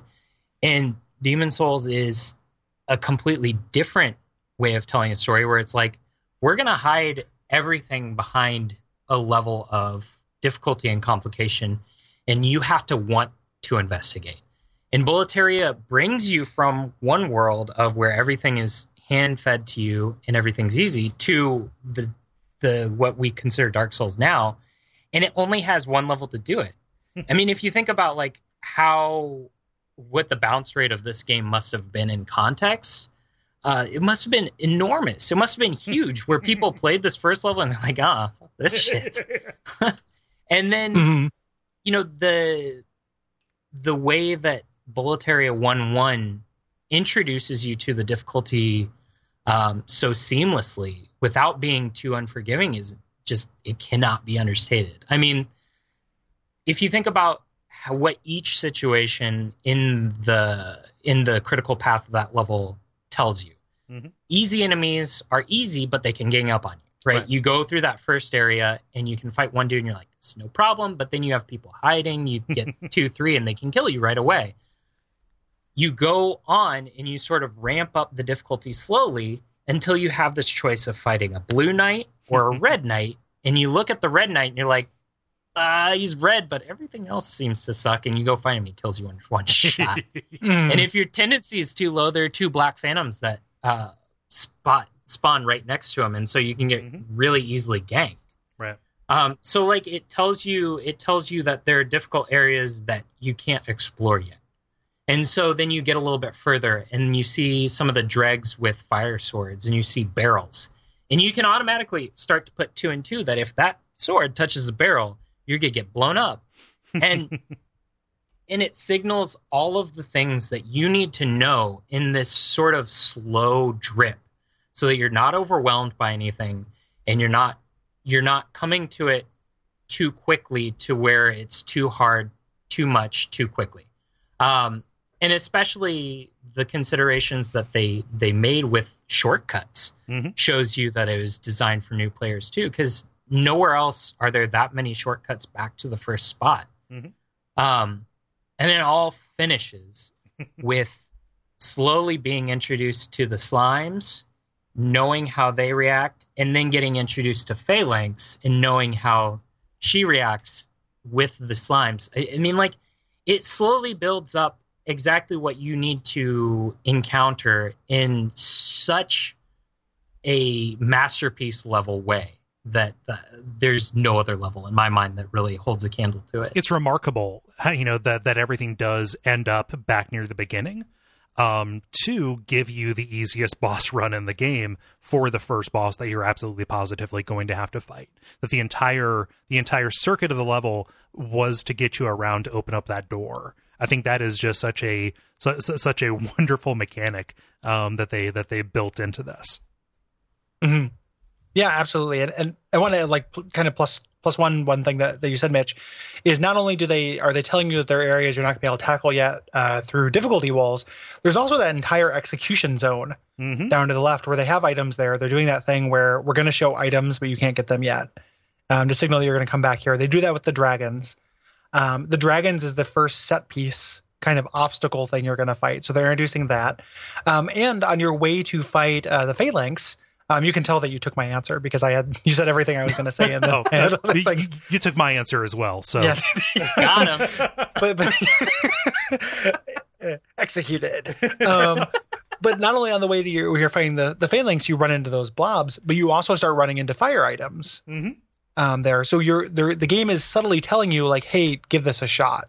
There's nothing like you know. There's no set piece where like one of the blobs shows up and then you know a fire barrel falls on it and then it you know it, it, it dies. But you do have a little bit of that uh, that sense of like, oh, maybe I should try this. Maybe this is not arbitrary um, and that's something that the game the series would do you know things like you know finding the spider shield in the depths on your way you know your way down Mhm. um, you know things like that like i'm oh there's so i'm getting some poison uh, gear here maybe i'm going to head to somewhere poisony Right. next um, And I mean- that begins here too just to piggyback on something else I said before, where also ludically this this area tells such a great story too, because if you think about what the Nexus means in the whole ecology of Demon Souls, where it's this collection of death or this collection of dead people who have to go out and do the the Maiden in Black's bidding. This is where everybody starts because this is where you get your trial run before you can talk to the Monumental, before you can go to everywhere else. And so you see those husks of soldiers who have been dealing with, you know, new people's shit for so long. Mhm. You know, they're they're eroded. The the barricades are eroded. Everything is eroded. You know, there's piles of dead people. Like the it packs so much into such a little space uh, that is just. I mean, it can't be overstated. I think. Right. Yeah, it's it's phenomenal. It would I mean it's it's telling that it was all three of our favorites. so we're all gonna say that. Sorry. no, no, no, it just- no, it's quite all right. It's just I'm Yeah. just saying it's it's that good. You know, it is it is absolutely that good. Cole, what's your runner up? uh, my runner up is actually five one. Hmm. Um, I like five one an awful lot. um, I don't remember liking it as much on my first couple of goes go, go, goes through. I suppose. Um, But yeah, I think that um, I think that it is. You know, again, the area that begins to support that thesis of you are the invading, you, you are the invader here, but you are not invading, uh, uh, you know, an area that is uh, military fortified, like um, like, you know, like, like Boletaria is, and you are not invading an area that is just like oh, the, the, uh, like, industrial, like two one. Um, this specifically has some of the hallmarks of life built into it that you just don't see in a lot of other places outside of like maybe five two. You know, the the the, tail end section of that. And so I think it is, you know, one of the densest areas visually in terms of, you know, telling you about what life is like here in this. Um, and in terms of the play, um, the fact that you are kind of navigating these very narrow, treacherous walkways, um, and kind of dealing with these large, these large assemblies of these kind of tougher enemies, these uh, you know people who are basically turning into uh, you know plague doctors almost, um, you know, uh, ultimately leading up to the gigantic ones who will just really really mess with you. I don't know, like I think that um, five one is this. It's, it's it's kind of a grower and not a shower, and I'm sorry for using that terrible, terrible analogy, um, but like it is, it you know, it is it is a very subtle uh, kind of indication of like some of the values uh, that Demon Souls brings specifically to the Soul series that I haven't seen replicated in a lot of other places. Yeah, five one is really good. Yeah. like it is uh, unapologetically complicated Mhm. uh, in itself, and it's something where like kind of the visual morass um, is makes sense kind of from a gameplay perspective. Like it's to a purpose, Yes, you Um, know. something something a little bit ridiculous. I never realized uh, the shortcut structure for this, which was uh, figuring out the proper places to drop off. Like the fact that from that opening area you can make a drop and then get yourself almost all the way down to the very bottom of the level. Um, Uh-huh. You know that is hidden in that visual complication and clutter. Um, you know the fact that that, that I'm still discovering stuff about this uh, is kind of speaks volume for the way that it's put together. And one of the things that I think is really interesting about it is it's the only place in the entire Soul series where I can think of a merchant being posted at a specific place specifically to sell you something. Uh huh. You know, right? Like Yeah, she has she has plague things, and you're like, I haven't encountered plague before. And you get down, there's rats, and they're definitely gonna infect you. And that's the only place, if you're careful, that you're gonna be infected. And it's like, oh, of course you set up shop there as a Yeah. And no other game thinks about that kind of stuff to the level that they did in this game. Yeah, and and that and that character, that merchant, is really great. Uh, the con Yeah. that she's running. Um, you know, it's sad. Yeah. you know, like like everything about the the Valley of Defilement is tragic, but uh, the, the the way that that articulates when you see her again, and just her utter antipathy toward this amazing person.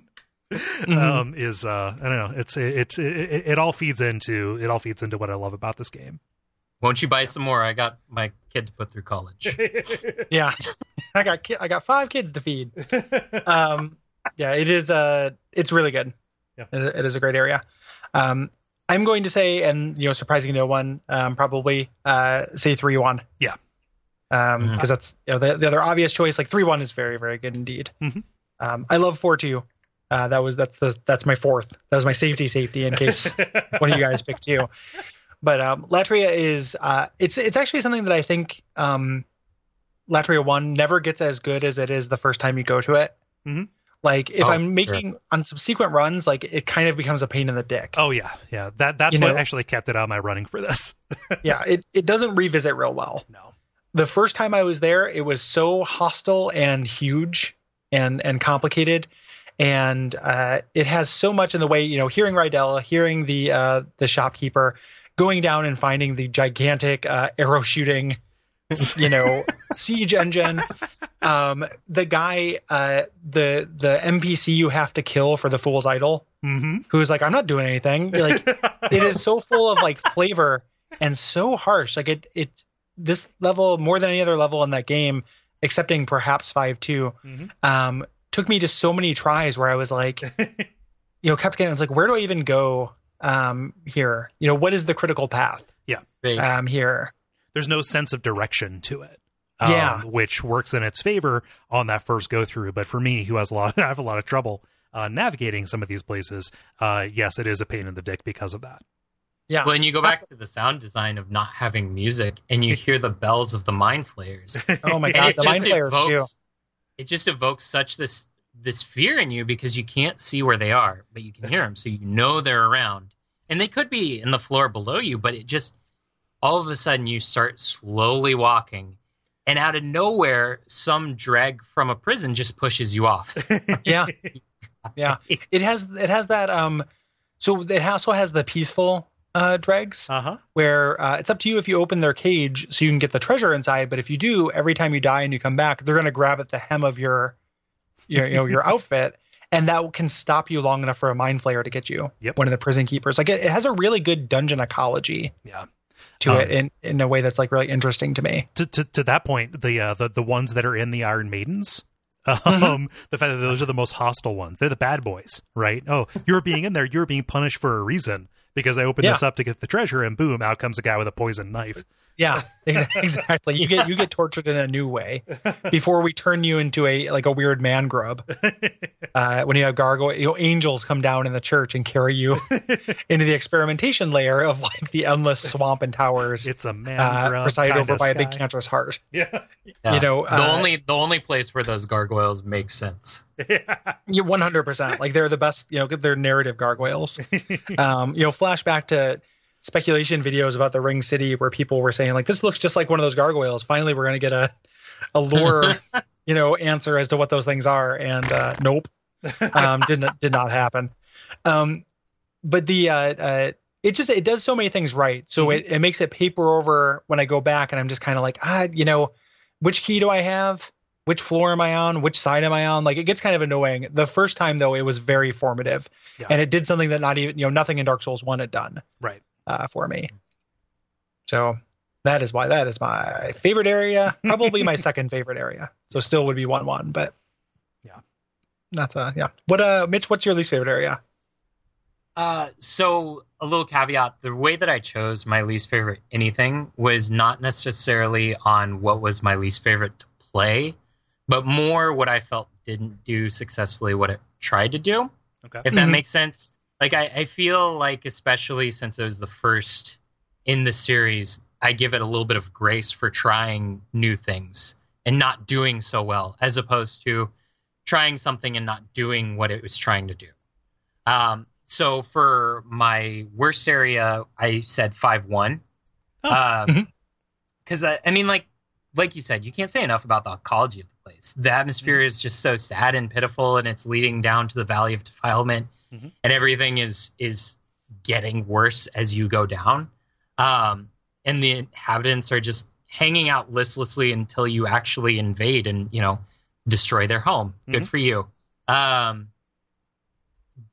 but the thing about it that I don't like so much is the this is something that we haven't really talked about. There's a real verticality happening in Demon Souls that doesn't happen anytime else. Mhm. And the reason is probably because of this in 5.2 where you had these vertical enemies that you would lock onto automatically on accident Yeah. and they would make you fall off right so that first uh, that first shortcut that you're talking about where you push down the bridge there's an enemy right in front of you once you push down that bridge but there's an enemy on the bridge next to you Mhm. that you're going to lock onto because you're closer and because of that you're going to accidentally walk off the edge Hmm. and that's not that's not like a planned incident right that's Yeah. something that is the cross section of mechanics that need to be worked out and ideas that are fully fleshed out but need to be worked out within those mechanics right and so i feel like while 5-1 i think is one of the stronger ideas i think 5-1 fails on the merits of handling the mechanics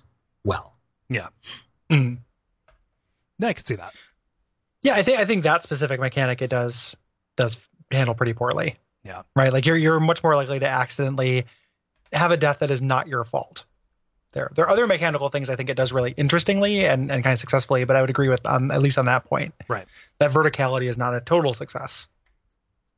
Yeah, and I, I can't I can't disagree with you on on on that particular point because my least favorite I'm going to name for a very for for, for a similar reason. Oh no! All my things are Sorry, Gary, get stolen. ready. Get get, get your, your, Get ready your to get gun gets snaked. swooped. It's gonna get snaked. No! I'm calling a bomb threat to Cole's house so I can. Wait a minute, my phone's ringing. One second. Oh, hey Gary, I'm Hello, talking this to is you. bomb. Hello, this is bomb. Hi, my name is Bob. Next time I see you, I'm gonna fuck you up. yeah. Hi, I'm the sheriff for being Guys. bomb. Yeah, the um, it's all bomb threats uh, when we're not on oh on yeah, podcast together. yeah. TikTok. Yeah, it's, it's all Bob. it's Um, we're making the biggest bombcast there is, some sort of giant bombcast. Yeah. As we- it will yeah. be it'll be notice noticeably uh, kind of beastly because of the Bloodborne Yeah. coverage. Um, yeah. Uh, do you do you mind if I do mine and just can can confirm the swoopage? No, no, you can you can confirm the swoopage. I'll I'll come up with something else. It was it was all three of my entries, but Oh I'll come geez. up. No, I, I'm just I'm just kidding. I'm just rubbing it in. So Yeah, yeah. please please do yours and I and Oh yes. yeah. Uh two two. Holy cats, two two is not a is not a fun level, guys. I Yeah. like I like its boss an awful lot. Um, I love the visual design of our little uh, uh bugbear friends or bear bug friends. Mhm. Um, you know, uh, I still want a plush of those. Uh, if someone on Etsy can hook can hook me up. Um, but yeah, like kind of no part of this works for me. Um, in, in in hindsight, from the from the mine carts uh, full of the exploding willow wisps uh, to the shortcut that is um, kind of the, their first attempt at doing this uh, massive kind of you know you're going to drop from platform to platform and not remember why um, Mhm. kind of thing uh, to the sheer cliffside that is full of those tunnelers again with the uh, the lock on kind of uh, kind of fucking you up um, having the, uh, the the the flying little beetle friends uh, who will just kind of like again drag you around uh, because of the way the radial movement or lateral movement in this game works when you're locked onto something down to just I I can't stand those tunnels guys I I, I cannot abide it the tunnels are a real problem. yeah um like like no part of this outside of the boss feels successful to me um yeah i don't i don't i, I don't care for it one bit Endless fights against the uh, the gigantic mm-hmm. slugs where they, they can't really move, but also just have a counterattack and take Well, almost no damage. especially, especially if you go to that place right after 2 1, which you probably went to after 1 2, right you don't have anything that's going to do enough damage to where you're actually hurting those. right I mean, you're just going to be sitting there and, and wailing on it for a good five, literal five minutes. mm-hmm. And then, and then it's going to blow you up. yeah Yeah, um from an ecology standpoint like stonefang tunnel just for me it feels really one note like oh we, we we were digging and we dug real deep until we found something bad okay cool like and i like that you go here just to you know like like one of the primary things you get is weapon upgrade materials however this is something we didn't talk about and it might be it, it, it would very well serve as a uh as one of our bummers so hopefully i don't swoop it uh but uh, you run so afoul of the uh of the item equip in this just by carrying around a bunch of rocks in your- yeah. or the, Oh, the, the, yeah. the item burn by carrying rocks around in your in your pockets you know Uh, I can't believe I even forgot about the fact that you have item burden and, as opposed to equip burden. Yep. That's nuts. Yeah, I'm both, glad they got rid of that. Yep. Yeah, yeah, both. It sucks. It's Yeah. no good. the, it's the worst of both worlds. I, I forgot about that too. I was going to mention that in like the vestigial mechanics they ditched Mhm. earlier on, but forgot about it as well. But I'm glad, you know, I'm glad it came up here. Yeah, yeah. I will say Um, 2 2 was definitely one that I was looking into. I think that it is pretty unsuccessful because it's, I mean, there's nothing telling those tunnels apart. Right. So you're going to get lost Mhm. for sure. But like, it goes back to what I was saying about doing something unsuccessfully and doing something successful that didn't work out so well. Mhm. Um, you know, because you go down into those tunnels and you have this interesting mixture of tunnels that you know that they dug, and then tunnels that have basically a spine equipped to them. Mhm. So it tells you that it's just a worm that rotted away. Yeah. And so you're going through the body of a worm, and then you're going to all of these people who are just going about their business and doing their own things. Mhm. And I mean, like, there there's a real a real dungeon ecology that I liked that put it just a little bit above five one for me, but I can definitely. I mean, especially going back through it, if you die like midway through, you're like, I have to Yeah, go there are no- There's one again. shortcut and it's pretty long. Yeah. Yeah, And it's available right from the beginning of the level and you don't have to do anything to enable it. like it's it's just you just walk over the thing. So if you're exploring anything to the left when you first leave there, like my biggest issue with it is how lopsided it is. It Mhm. feels like it should have been two areas. yeah. Mm. um, because it's like if you go to the left, you explore forever. We'll definitely get item burdened. There's some cool stuff to find there, um, but there are areas of that I've never actually even been to. Mhm. Like I've never loaded up on fire equipment and gotten the stuff that's in the the fire lakes, No. you know, the lava lakes that's down there. it's just fire upgrades. It's not really. I mean, those. it's all just if you want to get a plus five weapon. Dragonstone, Right. you know. And then if you go to the right, you just you do this kind of uh, not particularly well executed falling down puzzle. hmm Um, That requires like a you know more leaps of faith and has more dead ends than any of them that they've done in the series. Yeah. The the the, on- Um, the only reason that I don't think that that is an utter kind of travesty is how forgiving um, fall damage is in Demon Souls compared to the rest Yeah. of the Yeah. game. it's- yeah. Yeah. And guess Um, what? You're gonna do it again because the fire lurker is the hardest boss in Demon Souls. oh. Yeah, well, that that's the thing is you're just going to keep doing it, and it's very hard to even memorize um, what the way you know to fall down is. Even if the fall damage is not so bad, there are still dead ends there. Like there are ways you can fall into a thing that you can't really progress from. Yeah.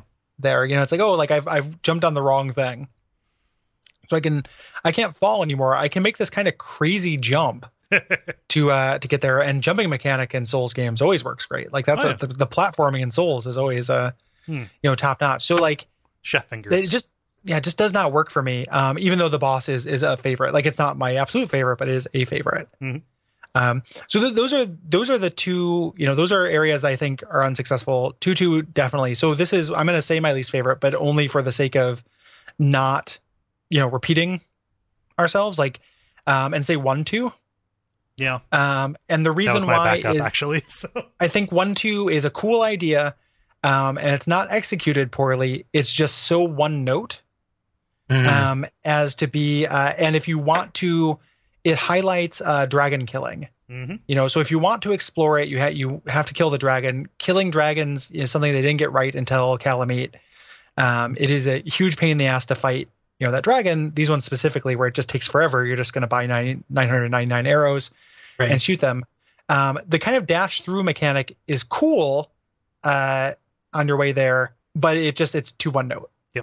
So it's Yeah. it's way too short it's, it's kind of like um, the same way 2-2 is too long Mhm. like a little bit of this level should have been in i don't know because all of the Boletaria levels other than this are, are the right length so i don't know where this should have been but Well, and if you're uh, talking about if you're talking about coming to this game first, I think this was the most memorable area because that section where you at the very end right before the tower knight where you encounter three crossbowmen with two crossbowmen in the in the uh in the castle and then a blue eye blue eye knight guy and you can't back up because the dragon's coming.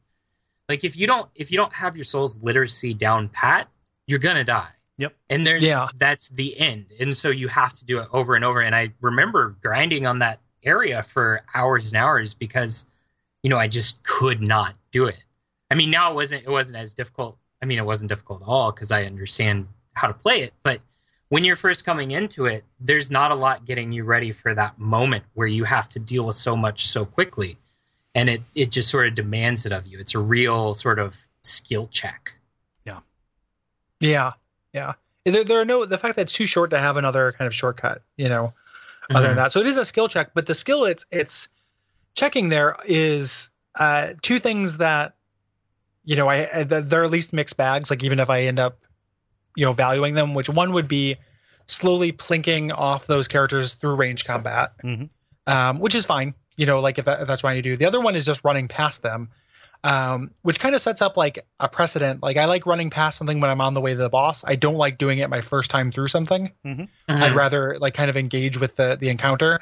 This one it kind of subverts what you were talking about with the Castlevania oneness of this, where the best way to fight those guys is from behind, and the trick is really just like not getting caught as you roll around to get behind them before the flames come. Yeah. You know, so the, I mean, there's something kind of cool to that, but it's a little too little too late after a lot of pretty samey going through those dark tunnels, fighting pretty samey dogs Yeah. clearing kind Yeah, of dark sure. guard tower after guard tower. Like it just doesn't do enough special to me, and it, it is really, really kind of lacks a lot in comparison to one one, which is we really love, and one three, which I like absolutely adore. Yeah. Right. One three is it was in you know is definitely in my top like five. Like I love that feeling of kind of creeping around a castle uh, that one three gives. Yeah. So I have to say one Right. two, but it's still like I still like one two. It's just not, you know, my my two two got snaked. for sure. Yeah. Um, who's your favorite boss, Mitch? Uh, okay, so my favorite boss is the Tower Knight. Hmm. Um, one thing that I think that Demon Souls does a lot better than any other Soulsborne game, in my opinion, is encounter design. And I think the Tower Knight sort of shows the best of the encounter design. So, for starters, you go into the arena and you see this impossibly large enemy that you've you haven't more than likely seen an enemy that large yet. And so you go in, and the cutscene tells you, okay, there's archers posted up on the walls. There's this big guy there, and so immediately you either fight the big guy and get defeated by the archers, or you run up and fight the archers, and you start to go into this mix of level design and boss design. Um, and so you take care of the archers up top, and the Tower Knights throwing spears at you from below. And one thing that I really observed from this sort of moment is the multitude of ways that I could a take on the Tower Knight, and the multitude of ways that the Tower Knight could uh, harry me based on his size, right? Mhm.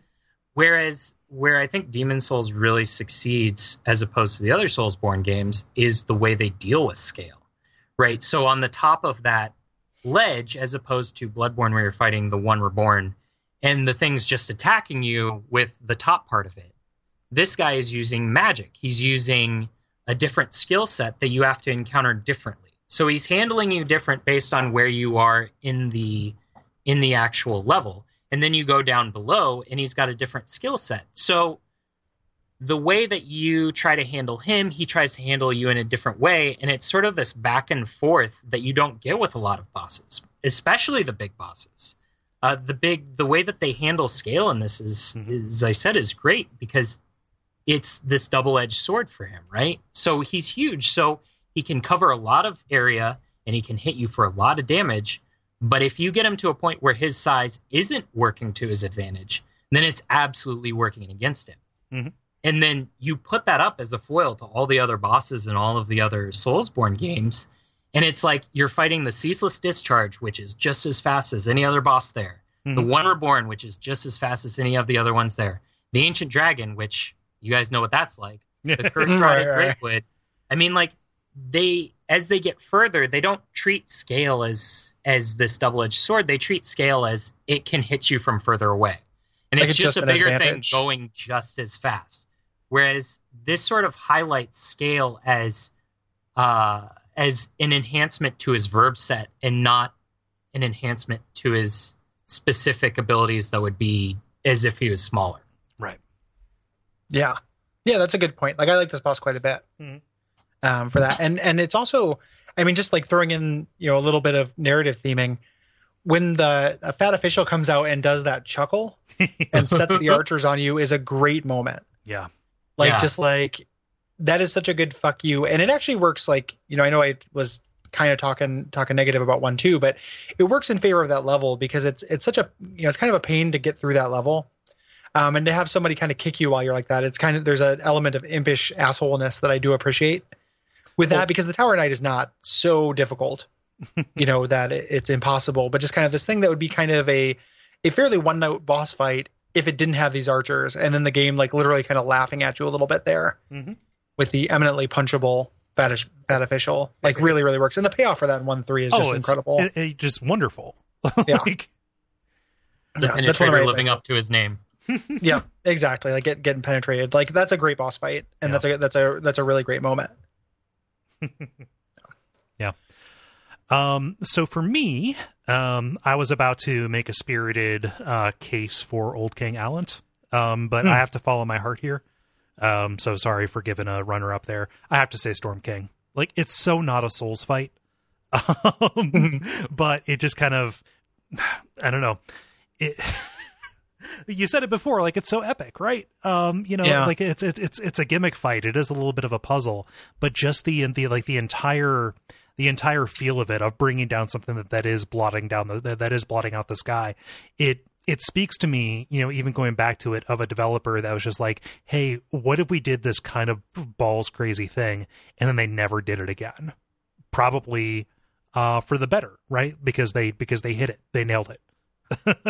Um so yes you know you are not engaging with regular souls combat while you are doing this but it kind of takes um something that i love about souls which is presenting you with a seemingly impossible situation and you know having you work to get through it um you know and then coming out the other side empowered and then puts it on the largest scale possible um it speaks of inventiveness and it speaks of just um you know novelty that hadn't run out yet so yeah storm king like when I think of Demon Souls, that's what I think of. How cool is it that there is the the Stormbringer like it you know in a stone on this like you know rocky cliffside Mm-hmm. That you can go find this sword and literally just like use it to rend the skies Yep. like that. Like that's not very soul soulsy in general either, but it kind of suggests worlds around it Mm-hmm. without explicitly explaining them. Yep. Uh, in a way that I really really love. Yeah. and the Um, power that you get from using that. Like Yeah. you make that that sort of harried run to get down to the sword. You pull a sword out of the stone, and you know, in my mind, you expect it to work just like any other sword, and you're like, oh, now it's on. yep. Yeah. Um, these things that have been harassing me throughout this entire level, like maybe if they were close to me, I could plink them with an arrow. Um, but no, I'm just like I swing my sword and they fall from the sky. yeah in in mass like many of them came fall Yeah. at once um yeah really really awesome and it's part of the reason i mean again when people you know who are frustrated by how much i dislike Yhorm Mhm. um it's such a different approach to that fucking like singularly magic sword Yep. you know like how holy is this like it is is just like one of the best moments in this game Mhm. you know coming across this thing and then just to like oh no there's actually two of them and they're in this other game as well and they actually fight giants not you know things in the sky and it's totally different whatever Yeah. you know it, it Well, I it's mean- just it's such a, it's a respectful treatment Yeah. that fight both shits on Yhorm and the Storm Ruler at the same, or uh, not Yhorm, um, Sig Sigmire and the Storm Ruler Yeah. at the same Mhm. time. It's like it, you're Fucking double duty. yeah. it's almost impressive Yeah. how bad of a moment that is like it's such Best a bad boss in the moment Game. yeah it is how much work you're doing with so little Yeah, it's it's know? it's impressive in the way that you look a little you look at a little kid and say like I I didn't know somebody could get shit that far up their own back. yeah yeah, exactly like I'm not even did mad. yeah, yeah, I can't even be mad at you, Billy. Like, um, yeah, Storm King is incredible. Like, he's on my short list for Yeah. sure.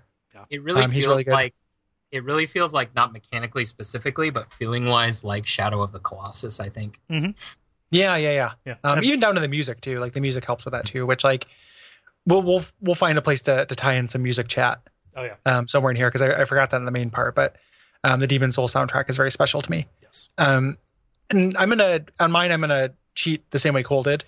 Um, and do do a just a tight, you know, like let's do a tight two on Old King Allant because he's not my favorite, but I think Old King Allant needs to be recognized as creating the template for the dual fight. Yeah.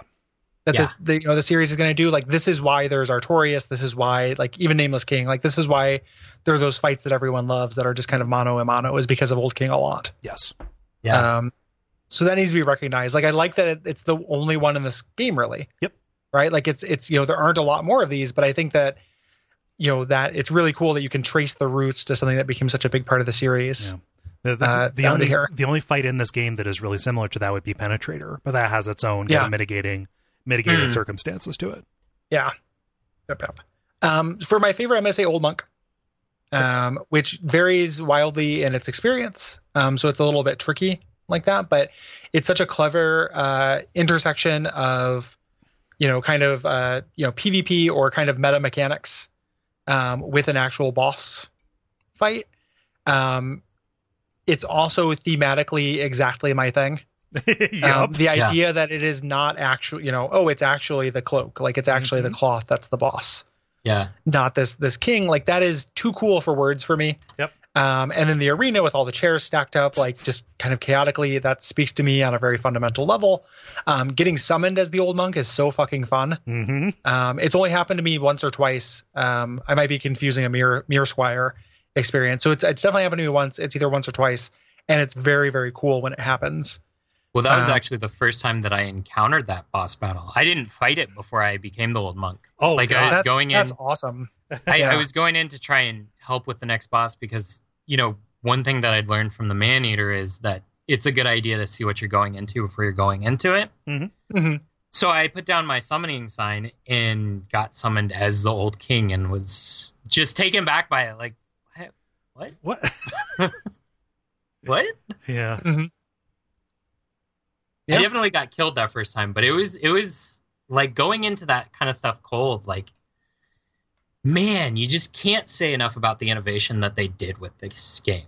hmm it's uh it's really really clever and it's it's it's not a 100% a success because sometimes you get the npc version which ends up being a little bit like thematically cool but a little bit uh you know less less than as a fight um sometimes you get some kind of somebody who is like ultimately spec for pvp Yeah. and it can be a real like roadblock you know it's like Yeah. oh this person has been engaging with the system the entire game and i have not at all and it feels a little bit unfair Yeah. um, Mhm. but when it hits the right balance you fight somebody who's roughly as good as you are um, you know or maybe a smidge better um, it can be you know really really transcendent um, so it has the the ability to be you know mechanically the strongest fight in the game um, and also again those those thematic reasons and just how clever it is Yeah.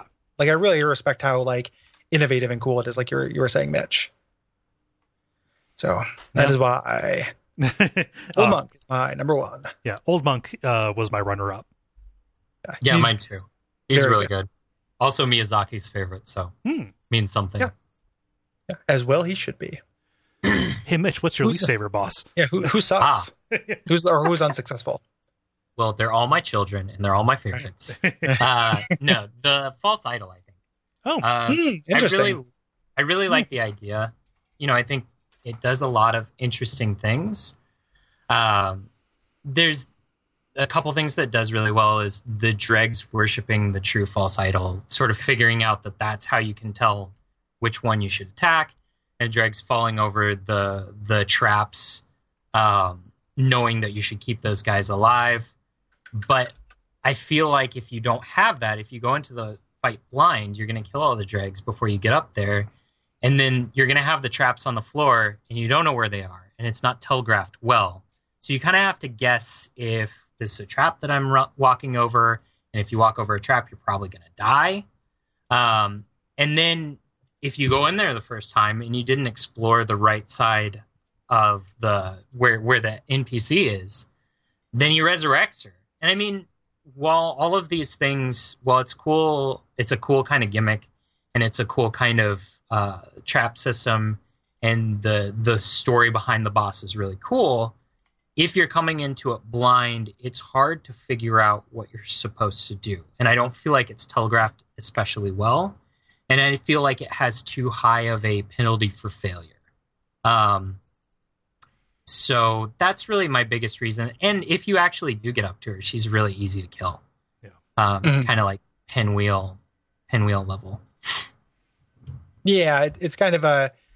To me, I I like this boss. I think it's more of a successful version, kind of of Pinwheel. But I don't think you're wrong about those things. I just I think the fact that it's so easy ameliorates some of those those issues. Mhm. You know, like it's uh, and it could just be when I end, happen to be here, like when I happened to go here, because it was getting paralyzed was never a death sentence uh, for me in this fight. Like I always had enough uh, to kind of run around and and heal back up. Yeah. Um, I can see that being frustrated, and it doesn't really signal that she's being, you know, it's it's very sloppy. Like when you kill her without with the resurrection uh, thing active, like it just kind of tells you, Mhm. you know, there's something else Yeah. to do. You know that you kind of have to, you know, kind of find it. So it's a little bit sloppy. I think I appreciate it though because it's weird Yeah. and it kind of over Yeah, for sure. overrides that a little bit for me. yeah. Like, It- And I Um, think but I definitely see your point. she's pretty cool too. oh, she's great. Like she's it's a really cool idea. Um, and the music's really great. Yeah. Uh, on on her as well. Um, just really, you know, subtle and, and kind of light touch. Yeah, it's a it's a standout track for like what Demon Souls does that most other entries in the series don't you know, don't do. They abandoned Yeah. that subtlety so quickly. Yeah. Yep. Yep.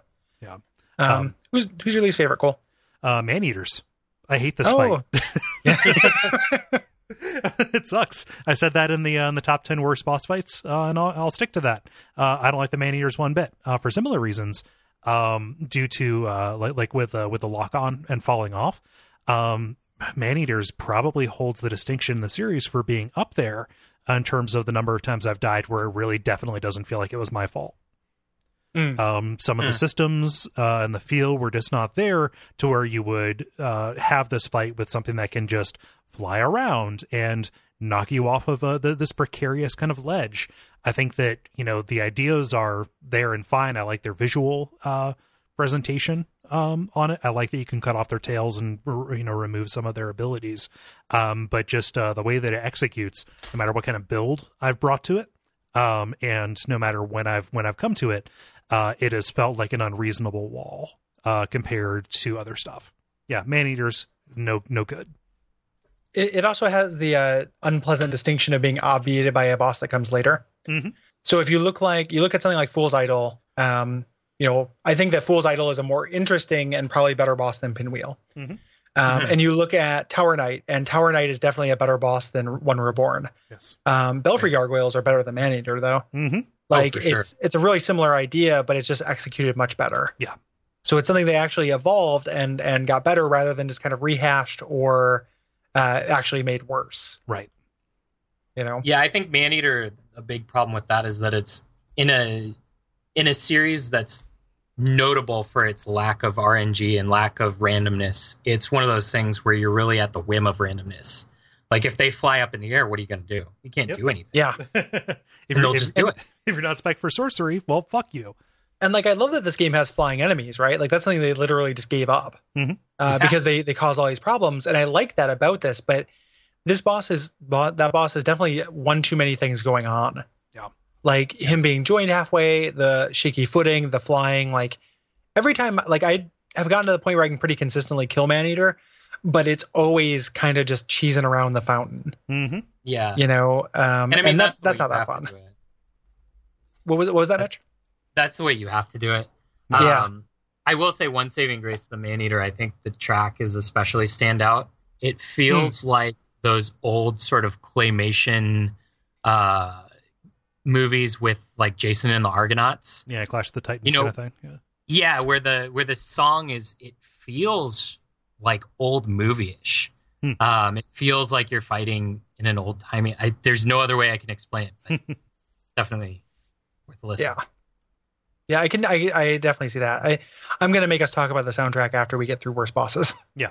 So, um, the actually I can save that for my great things too. yeah, yeah. Um, yeah, that makes sense. That it can fit there. Um, I'm gonna give uh worst boss to Leechmonger. That was my runner up. Um, Everybody's runner up. if if uh if you thought that the, the Dirty Colossus has too many ideas, it's uh, it's it's time for the Leechmonger to start monging it up. Um, there's just nothing to this boss, and I, you can see them struggling with uh, that area because for Maiden Astraea, which like sh- got shunted into my moments uh, section as opposed to bosses because Right. you know I, I love Maiden Astraea, um, but that area can't have personalities to it really no, no. for that to work. Like it kind of has to be this, you know, desolate area with one person who is questionably doing good. It would be weird to have Maiden Astraea as like lieutenants or to have like, you know, the king, you know, the evil king of the swamp still be in power or something, Mhm. um, which is the closest I think we ever came to thinking what these things could even be. Um, but that's not very interesting. So they just had to like for the first time in this game, they had to just make monsters. Yeah. Uh, and Leechmonger and Dirty Colossus just seem to be monsters. And Dirty Colossus at least has that idea where he sends flies out at you. Mhm. Leechmonger, you can literally kill without him getting a hit if you have a ranged weapon. And uh, even if you don't, you just stand next to him and hit him. Yeah. Um, there's nothing to it. Um, and it's, I never hate something because it's too easy, but I can hate something because it's too boring. Yeah. It's brain dead. Yeah, it is. It is a brain dead boss fight, which has very bad theming and like almost no lore to it, Mhm. um, or, or kind of interesting backstory to it. Yeah. Um. So yeah, Leechmonger I think sucks pretty bad. Yeah. Leechmonger is what if there is a spirally arena? Oh wait, Yeah. we did that with adjudicator. Well, fuck. I think the I think the idea too is that Leechmonger regenerates, Yeah. um, but doesn't regenerate fast enough to be a problem. Mhm. So it could just be like a numbers thing. But even if if it is like regenerating health is not that interesting to me. You know, it, it could be if it was like oh like you know it does these kind of AOE's. You have to get away, and the cost for that is that it's more likely to heal up, so you spend more time. Like Mhm. it just doesn't present interesting choices. No. I guess You for know? me, with the Leechmonger and Dirty Colossus, especially, like, and this might be a headcanon type thing, but I feel like the real no enemy in the Valley of Defilement gives you very many souls. No enemy is very hard Mhm. on its own terms. I mean, even the giant depraved ones, if you're on stable footing, you can take them down pretty easily. They have huge wind up, they're really slow. Um, but you're always in the Valley of Defilement, this pit that you have nothing to mitigate with. You know, you don't have an iron rust ring, and so you're dealing with these giant depraved ones Mhm. The same way that everybody else is dealing with the Valley of Defilement. And it really feels like the thesis of that whole place is the real boss is the level itself. Mhm. Right? There's no harder encounter than dealing with the poison in the movement tax that you take and the people who propagate within the Valley of Defilement. I mean, there's that one item that you go out and get, and it's clearly a trap because there's a black phantom sitting on top of it that's going to get you. um, you know, so it's like everybody, everybody is sort of dealing with the same sort of shitty place that you're dealing with, and so the bosses aren't that tough just because they're so weak from taking on the valley itself. Yeah. Um, Hmm. which makes it a really interesting boss, and I mean that could be completely my interpretation and not the the designers are like I I never intended for that. Um, but that's that's kind of the way that I see it, and the way that I don't put Dirty Colossus and Leechmonger as my one A and B. Yeah, yeah. I, I, you had to bring a lot of your own kind of uh, guessing, you know, or, or kind of like theorizing to make him have a place in the world, really. You know, so I think that's a cool headcanon. Um, it's also like, you know, there's there's just not anything. There's like one piece only his soul refers to him. You know, so you end up having to spend kind of a lot to get there. Which I'm not. I'm not saying that as a criticism. It just is Mhm. part of why he ends up being kind of narratively unsatisfying for me. Yeah, For sure. you have to round round up pretty far to get there. And then at the end of the day, it still ends up not being a very good fight. So like even if you can square the circle with him thematically, he still ends up not being super fun. Even if the idea is he's easy on purpose, you know. It's still like, well, you know, I still just had to go and, and hit a blob. You know, what do we it's really bad visual design too. Mhm. Yeah. Like a big pile of crap, you know? Yeah. What, what, yeah, I what- can see it. I can see it now. Twitter being ablaze. Gary hates it because it's easy. Yeah, exactly. I'm confused. Uh, see, you seem to think that you spent nine months talking to. Yeah. Uh, sorry, sorry to Um, get into so, the hypothetical person. I'm sorry to give you the idiot voice. the, um, yeah, it, it's a that, that, that's a that's a uh, an arrow in my quiver. I don't like to dispatch very often. Yes. What uh, what are three uh, three great things about this game, Mitch? And this can be um, kind of mechanics. This can be moments. Uh, this can be songs. This can be um, things from previous categories. This can be pretty much anything. But what are three awesome kind of ineffables uh, not covered so far in uh, Demon Souls? Sure. So my first uh, Souls thing is the mystery. I think it has mystery more than any other Souls game. Even the ones that don't fill in all the all the answers, it just it has this air of mystery because you're going into it, you have no idea what's going on, and you go into a new area, and all of a sudden you have so much input to take in, right? Because every area is distinct from one another. Every area is different. They have their own dungeon ecology. Uh, they don't even. I mean, there's a lot of there. You can argue there's a lot of sameness within specific archstones, but like you go to four one, and that's way different than one one, and that's way different than two one, and way different. Like there's a different thesis to all of them. You go in, there's no exposition, no NPC that's holding your hand. Uh, all you have is that new world and looking at how everything operates within it. Um, but you just you keep moving forward because it is so interesting, and you know that there is enough to go on that you can flesh out this world thesis. In many ways, it's kind of like uh, a proto Dark Souls 2, where there are these spokes, and each of them is a different story about what happens when a demon soul sort of takes hold within that area. Mhm. Um, and I mean, put that on top of the fact that the world changes without you. We talked about Yurt before being the the Nexus cat, just bringing dead people to you and being like, "Here, here you go. This is for you." um, and you had to sort of figure out what that was without anybody else. I mean, even now, if you go on and you look at the uh, YouTube videos and you look at the wiki, you can see if you go to any of the other games, there's Vaati Vidya, there's Lobos, you know, killing the game with a ladle.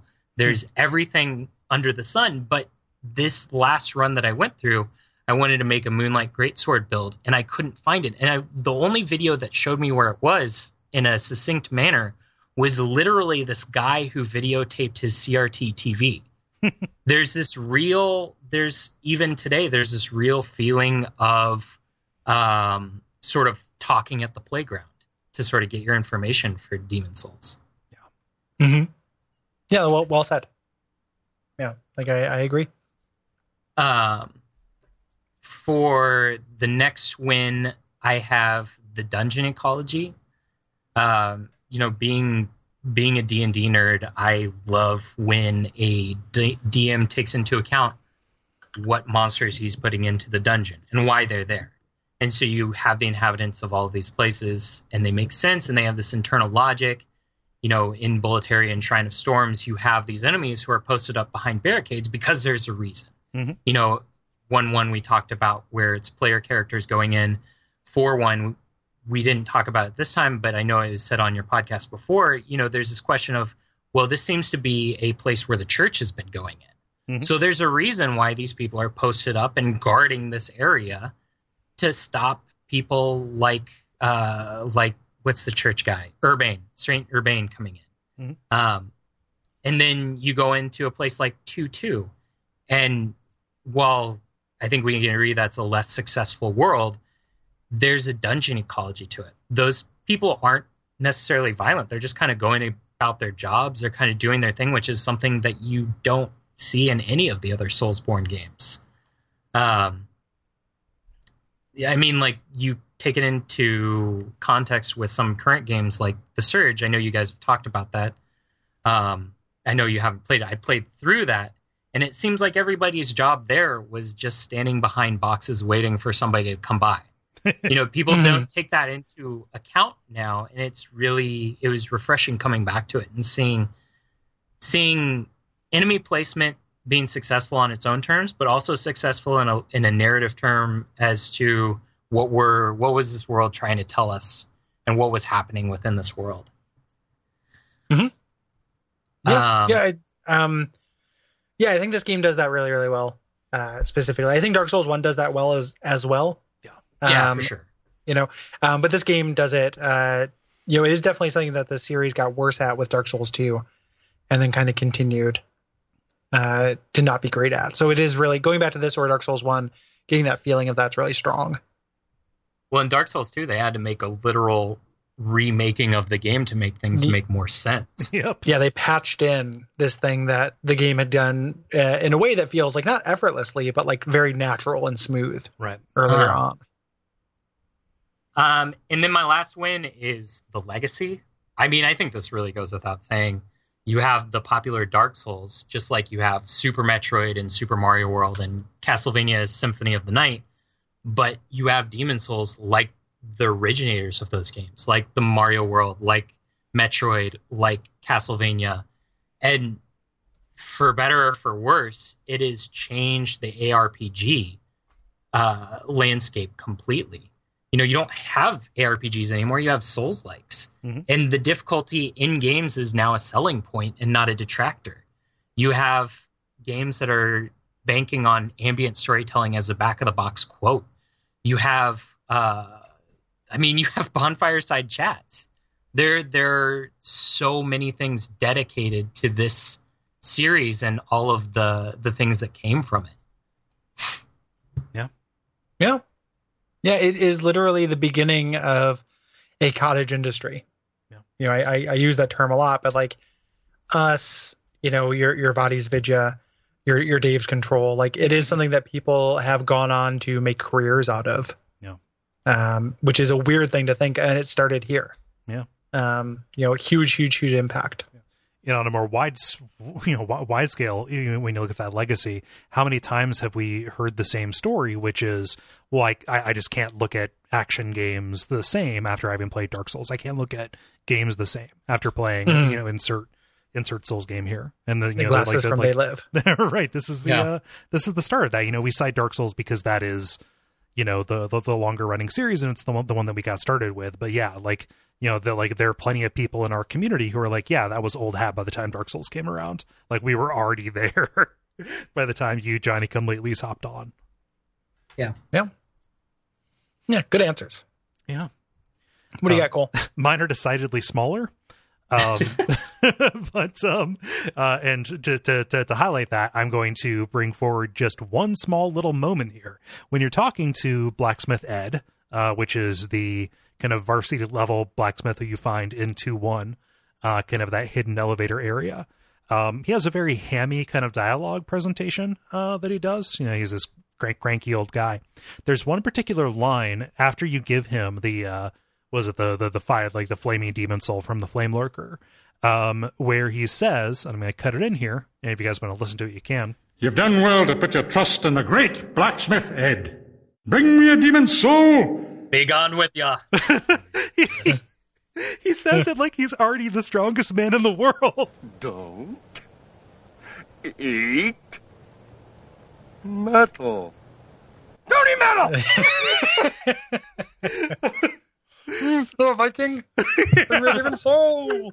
yeah so that's that's super dumb but like you know i had a couple of drinks it was like really late at night and i, I got that i was like i have no recollection of that You look like a bona fide uh, dirty colossus sickle man.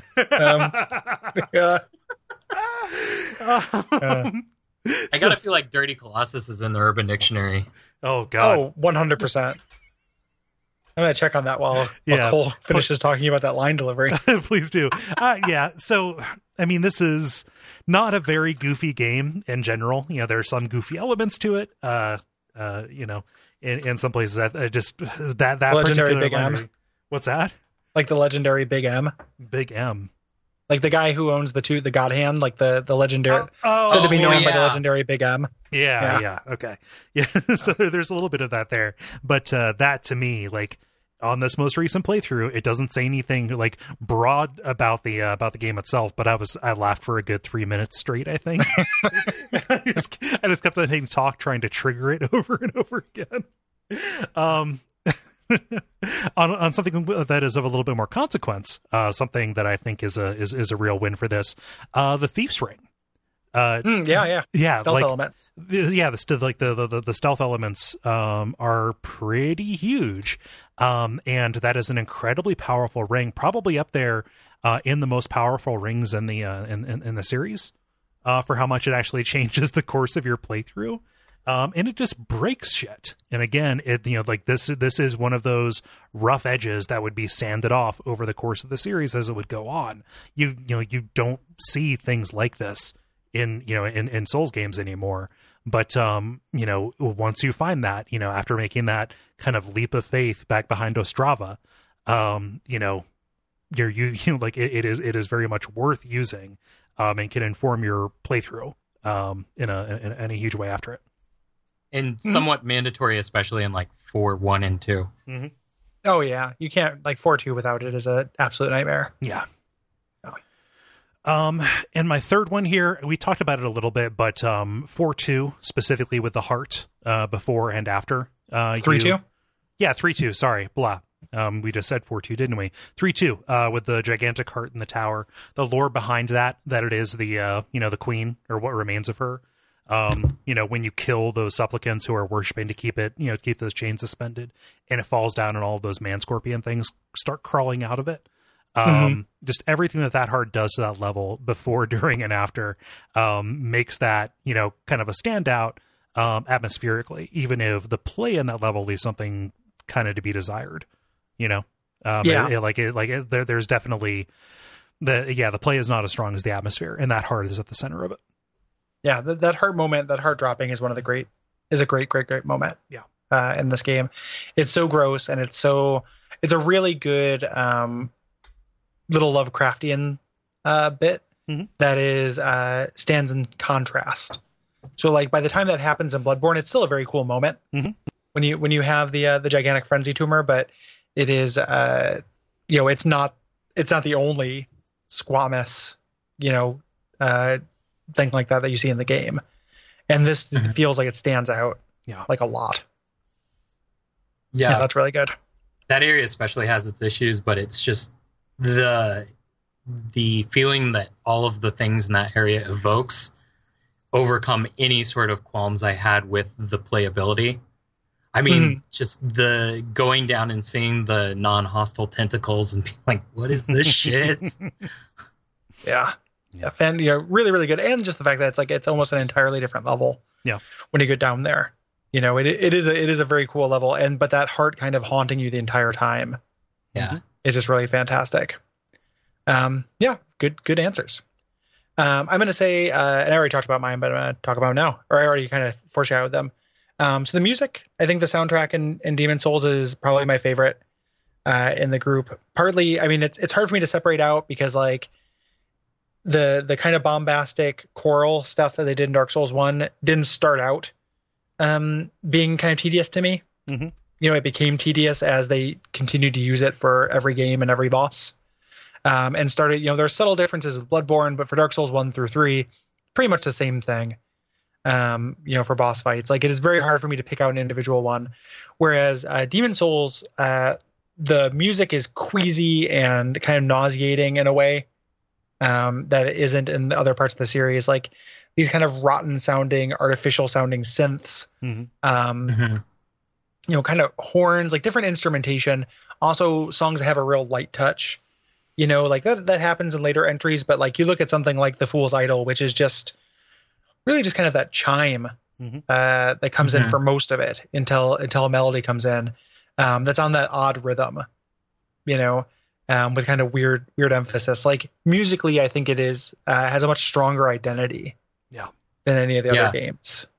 Um, and I think the small the small orchestra piece where it's like you get into Dark Souls and it's you know 20 40 people this is probably like five or six Yeah. and it feels it feels lonely it it adds to it just because they have to they have to they have to be smart with what they're doing they have to be compact um it, it just the the actual set piece itself and the actual orchestra itself adds to the loneliness Yeah. Mm-hmm. Yeah, they're, they're really um, a lot of them are actually really simple compositions if you listen to them on their own. Um, you know, which kind of has that stripped down like lonely feel, but they're just not afraid to be kind of sour and uncomfortable. Um, and just I mean the biggest thing, and I, I already mentioned this, but it can't really be overstated. Like I can tell them all apart. Yep. You know, like I can listen to one and be like, oh, this is this person. Whereas like definitely by like Dark Souls three, I stopped being able to tell. Like if you were to play the uh, Ancient Wyvern theme for me right now, I couldn't name what boss fight it was from.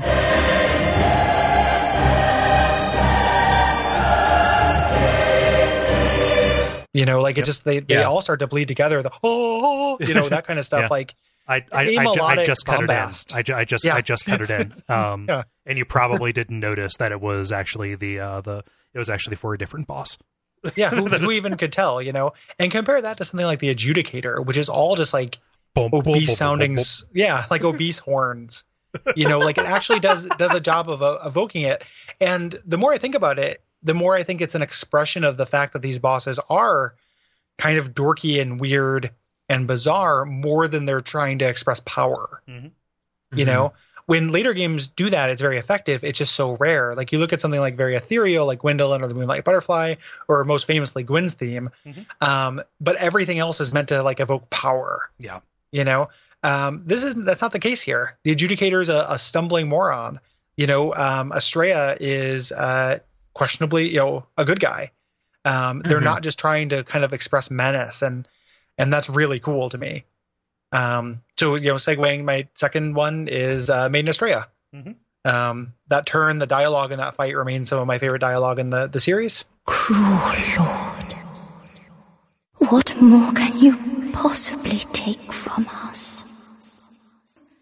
This is our home. Please leave quietly, lest you face the wrath of my loyal follower.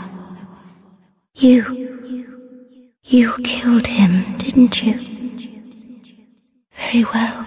I can no longer resist you. Do as you like. Take your precious demon soul. Dear Lord, you are too cruel. You have abandoned us. Is that not punishment enough? Yeah, it is uh, to have a character. It felt very novel at the time to have a character actively questioning uh, the player's actions like that, um, and kind of recasting, you know, what you're ultimately doing, which is accumulating power. You know, regardless of whether it is to a good end, like you are, um, you are plundering. Like you're going into these areas, killing things to take their power. You know, and her just, you know, there's no plunder here. There's nothing for you. What are you doing? Yeah. Um, Yeah.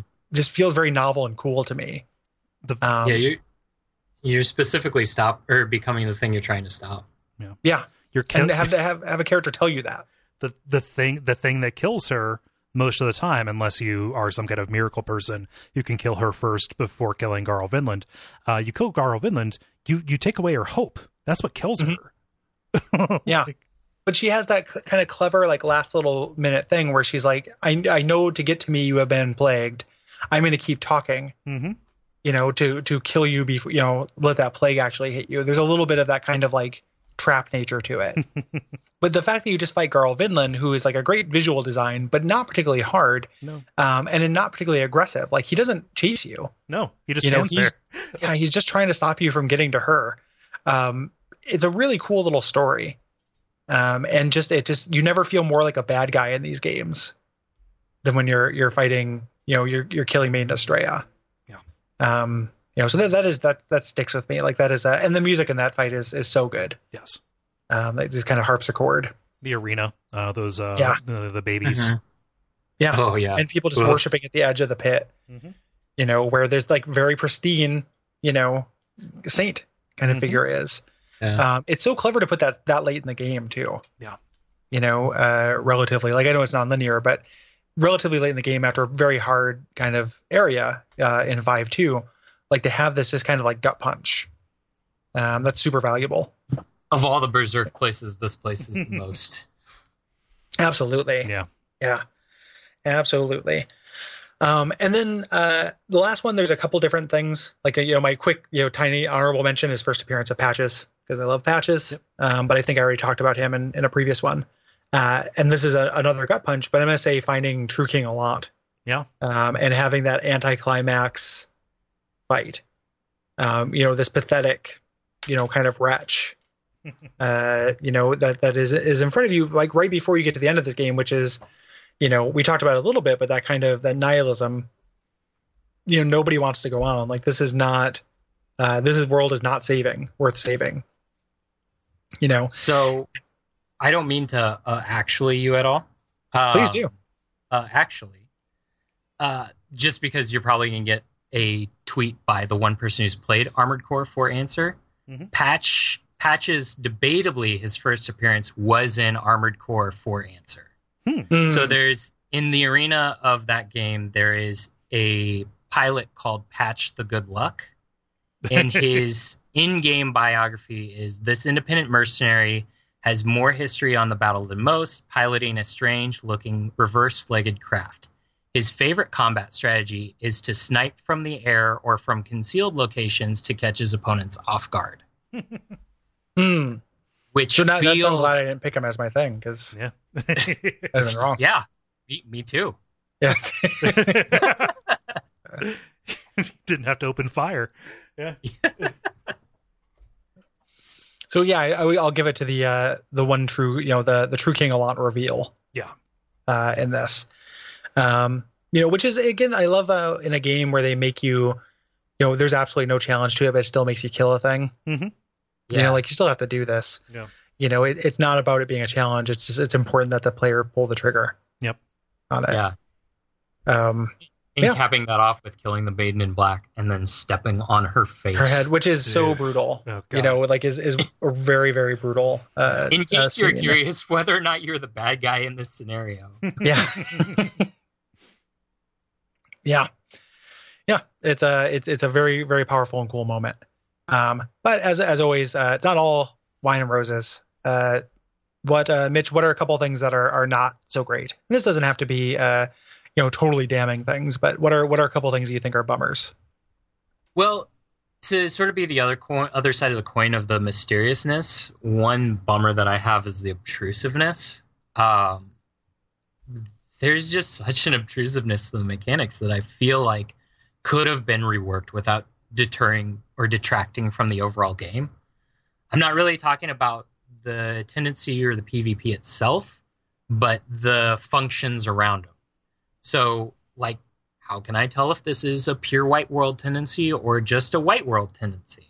Hmm. And, you know, fuck you if you can't tell the difference and then you accidentally do something you're not supposed to do that makes it more black or you kill the wrong NPC. And then it's, you know, I can't summon my friends uh, or why can't I just summon my friends from PlayStation Network? Yeah. You know, you can't tell me that that would break the PvP right lore right right because at the end of summoning your friends, you're literally grading them A, B, C, or D. You know that they they have this obtrusiveness, the mechanics that are already there that detract from the overall experience of the game. I mean, you know, going back from the other Souls games, you can intuit that the boss souls are going to be used for something important.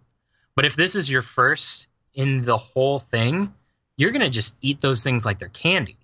You know, you're not going to know, oh, I got to wait for the red hot demon soul because he's probably going to make some special weapons out of this. You have mm-hmm. no idea that that's going to happen. And so it really breaks the game, not because of the mysteriousness, because of the obtrusiveness to the actual game mechanics. Mhm. Um, The sorry. No no i was just i was just agreeing with you Okay. Uh, the other bummer that I have is the upgrade economy. Um, this is probably the only area that I would say is an unequivocal bummer uh, for two specific reasons. Finding the stones, as we mentioned before, is stupid. You know, the amount of time that I took to try and find a pure blade stone the first time, it was a little long. and on top of that, the the amount of souls that it takes to level up if you go down the wrong path you could screw yourself out of a build and make the game way harder than it has to be because you don't gain levels very fast in this one you don't gain a lot of souls very very quickly in this one unless you specifically grind a few spots um and the other side to that is once you do get sort of far enough on the upgrade mechanics, you all of a sudden obviate difficulty. Like if you can somehow get a plus five fire weapon at the end of two two, which you can, or two three, because you'd get the pure dragonstone, um, then the game is super easy for you. You know, the the challenge is gone, and there's no there's no sort of gradual incline or gradual decline to difficulty. It's sort of it gets tough, tough, tough, tough, and then it sort of drops off. Um, Mm. So that's why the upgrade economy is my other uh, bummer. Yeah. Yeah, yeah. Um, you can also kind of obviate that difficulty with boss souls too, Mhm. Um, pretty easy. So it, it, there's kind of a larger point of balance there, where like, kind of my my standard low uh low friction playthrough of this game is to make the um the butcher's knife. Yeah. You know, um, and it's so good. It like has double S Yeah. scaling and like, you know, it just chews through everything. That that that R two cannot be denied. Yeah. So like that kind of speaks into a, a uneven difficulty curve. Like it's very easy to obviate the difficulty for you, which is part of the reason why this is not that hard of a game, but it is uh you know, there are issues with it for sure. Yeah, Uh, cool. What uh, bums you out? Um, I've got two uh like enemies or encounters that are my bum outs. Um, Mhm. the first of which um is kind of collectively the bl- the Black Phantom Mind Flayers in three two. Mhm. I feel like those are Oh, put yeah. those are put specifically uh, in places to really fuck you over, uh, especially the one right before the uh, um, Man-eater? the man eater. Yeah. Um, uh, just the, the the they're a little bit too resilient. They uh, are put in world geometry that uh, is is hostile toward trying to get around it. Yeah, yeah. I just uh, um, I, I can I can kind of see what they were going for, but uh, no, it, uh, it it ended up not having the uh, the intended effect. I don't think. Um, and this will sound weird because it is in what I called my favorite area, uh, but that rat pit in Vibe One um, is kind of a nightmare, and I'm happy they didn't do anything like that because uh, no matter how thoroughly you think you've cleaned it out, there's always going to be one uh, that'll come up uh, and uh, and attack you, uh, and you will be plagued, uh, and that is you know not the best thing uh, to have Mhm. happen, especially when that is the place where you're going to be having your fight with your first uh, kind of massive plagued one or whatever it is. You know, the uh, gigantic uh, enemies in 5 1 and in 5 2 that can kill you or one shot you very easily. Um, so yeah, like that, that I think is a combination of um, having very small enemies uh, that are difficult to target unless you're doing an AoE, uh, put right on top of and complicating a much harder encounter. No good. It it ties into Mitch's point about um, the soul economy being kind of tight as far as uh, getting things during the levels because you're near uh, somebody who sells plague cures, but the plague cures I think cost three Mhm. Um, souls at that point, and like oftentimes I have not made nearly that much on my way there. No, well, You know, all so the even if I could give you buy like one- six. Yeah, Yeah, it's, not it's much. you don't you don't get souls from levels in that game, so uh, or from like inside levels. Uh, so yeah, it, it actually becomes a real bummer getting plagued there. Yeah. You know, like there's a, a place to prepare yourself, but it's like, am I going to go grind to do this? Am I g- not going to level up totally and risk bringing these souls here? You know, like no. Yeah.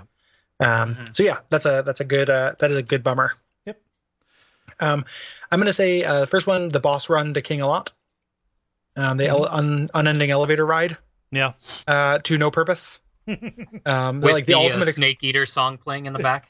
yes, the unlimited uh, elevator you you sit through, the uh, or the the ladder you sit on. Mhm. The um is the ultimate thing that makes me think that long shitty boss runs are a design decision to make you rethink the fight, and that's always been the only argument in their favor. And uh, playing through Hollow Knight put the nail in the coffin for that argument for me. Yeah. Um, where I now think that anything we might gain from that is not worth gaining. Um, I just want to be able to try the boss again.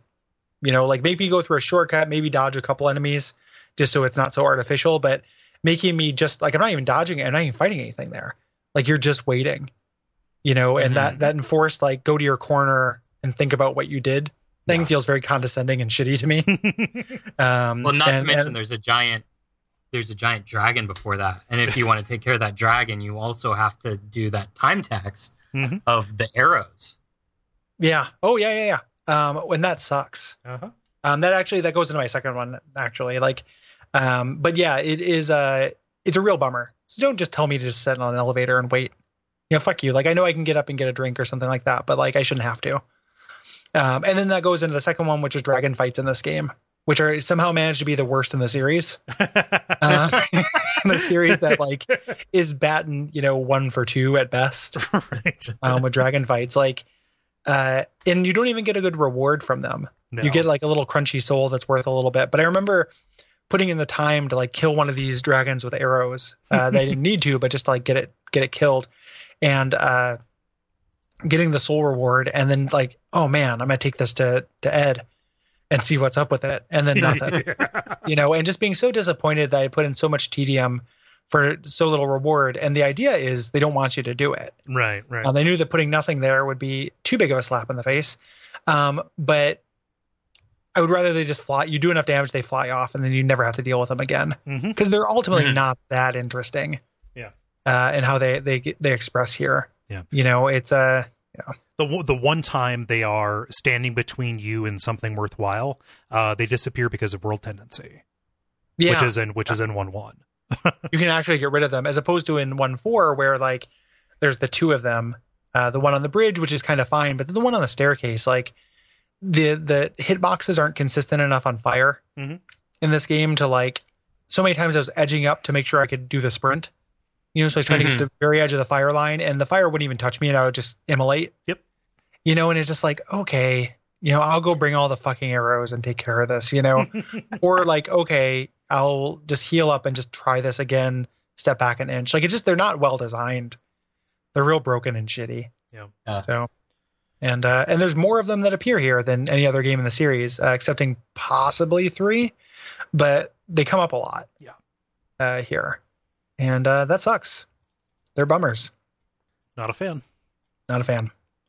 But they Uh, kept doing them, so somebody had to be a fan. Like Somebody there had had to to be somebody on the design team that was like, "I like these dragons."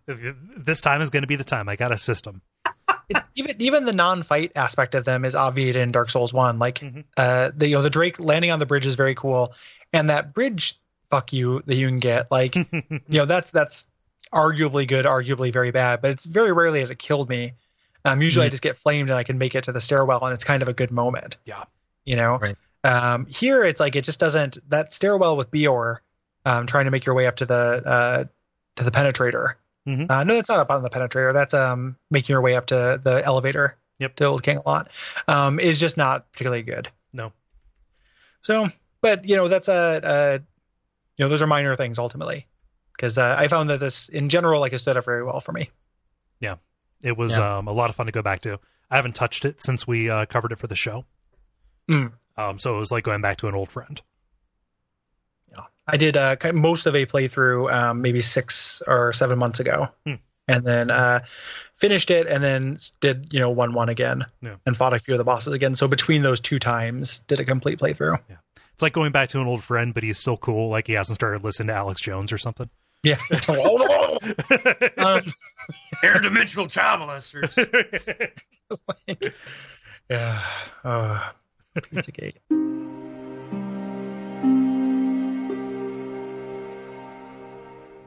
Mitch, thank you for joining us. Yeah. On this Yeah. revisit. Really do appreciate it. Where can uh, where can people find you online? Uh, well, I haven't tweeted in probably legitimately five years, but I'm gonna be dusting off my Twitter. It's coming. Real, yeah, it's coming. Krusty's gonna be here. Uh, I'm gonna be dusting off my Twitter pretty soon because of other personal projects. Um, so if you're in the Slack, I'm T Doggin, T D O G G I N, which I uh, go to sometimes. Um, but on Twitter, I am at Mitch Benes, B E N E S. Um, so yeah, that's where they can find Yeah. Yeah, recommend uh, recommend you check out that stuff. We really appreciate you uh, supporting us and coming on the show and being generous with your with your time and support. yes. Yeah, you guys are a real force for good. You know, you talk about the forces of good and evil on abject suffering all the time. You should put yourself on the force of good sometime. The uh, I, I always considered once that reckoning comes, us being kind of an Uatu the Watcher figure, Yeah, yeah. like where we, What? we come down like we come down from the battlefield and watch, um, you know the the Legos we set up get knocked out. I'm still waiting for the uh, the I sent a text to accept the dark gift. I'm still waiting for that to come in the mail. is, is that like a, like a folder that you get sent? I've never been I don't clear. know, Gary. Gary's the one that was that was Yeah, like peddling. vampire kit, like just like a, a series of corners to hang around and hope. It's it's got like this this step by step. Step one, put it in your neck. Yeah,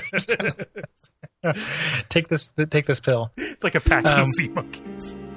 It's a, you know the, there's the red pill and the blue pill, but then you take the dark pill, and that's uh, that's actually a thing. That that's um something that the black pill is a thing that uh, internet incels Oh yeah. talk about now. That's a that's a, a new pill in the yeah. the pill ecology of people online Yeah. who I don't like that much. I've, I've heard of the gray pill before. Yeah, the gray pill. Yeah. So people, there's a whole there's a whole host. Um, the, um, it's a wonderful world that we live in. It is. It is. There's lots of good stuff too, um, including Demon Souls. Yeah. Um, next week we'll be back with uh, the third episode of Bonfire Side Chat After Dark. Um, it has caused some confusion our naming convention, so I do apologize for that. It's going revisit episode and then response episode. It's going ping ponging.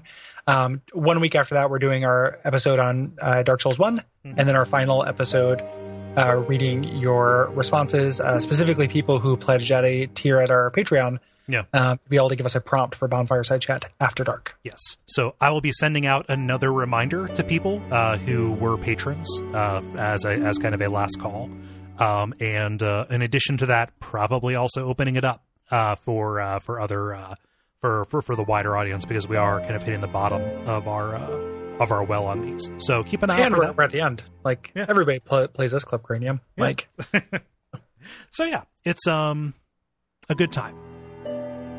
Absolutely. Yeah. As much as I'm sad about the podcast ending, I am looking forward to uh, talking about Dark Souls one again. Me too. And uh, yeah, Uh, It's there, a- there, has been some uh, some concern expressed. I know not everybody listens to the end, and you know you're hearing the Nexus music, so you probably tuned out. Um, the episodes are going to stay up and available. Some people really love going back and listening to old episodes. I'm not just saying that like as hypothetical. People actually say that uh, the show isn't going anywhere. Um, and if it gets to a point where like, yeah, just uh, we're not, we can't afford the X number of dollars a month to host this, it'll go up like on archive or something. yeah, But uh, that is very far off, like years and years. that would be Uh, disaster striking. Yes, that would like that would be like literally we have to make choices between medicine or hosting the show. Yeah, So that's uh, that would be that would be the Patreon totally fall, bottoms out. right, right. And the only thing we have the RGM money left to do are like one episode of File Underwater a year. Um, we meet on Christmas Eve to, re- to record our least listened to show, and then put it in a in a, in a bank teller, uh, you know, tube and Yeah. send it off. Um, so that that is uh, very unlikely to happen. But we'll we'll do some um, kind of bookkeeping and, and deck clearing at the beginning of the next episode, so people know. Yeah. Uh, for people who, who uh, tune out. Yeah. Like we'll we'll let everyone know. Um, yeah. So uh, and if you want to support us, um, you can go to Patreon.com/slash DuckFeedTV. Um, even though this show is ending, the network is going really strong. Um, you know, we're very close to a new show, uh, milestone goal, which is a love and relationship podcast called Heartbeat City. Um, that I've wanted to do for about a year or so now. Um, I'm really looking forward to. Uh, we also have just recently met our goal to do a celebratory uh, tabletop session, um, which we're going to be doing this month.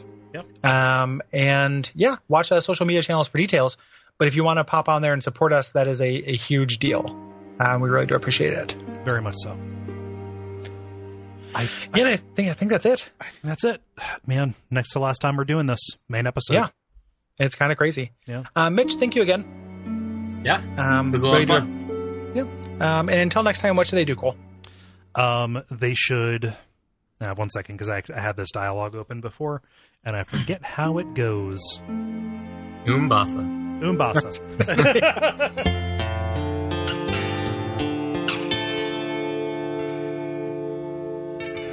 And we all pray that we will have far more soon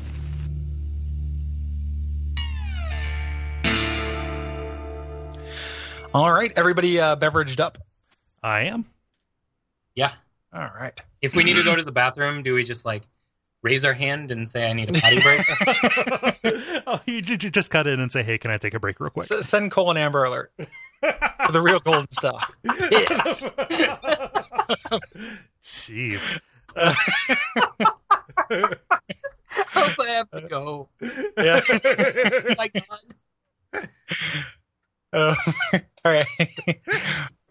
I'm being held hostage by bonfire side chat. I have to pee, but they won't let me go until I tell them what I think of the adjudicator. Uh, It's a really good bus. I really have to go. yeah. Good, we decided, but he's we gotta go, gotta go. you, Um, you fool! Can't you see I don't want to go on? You step on my head on the way to the bathroom. okay. My name is Gary Butterfield.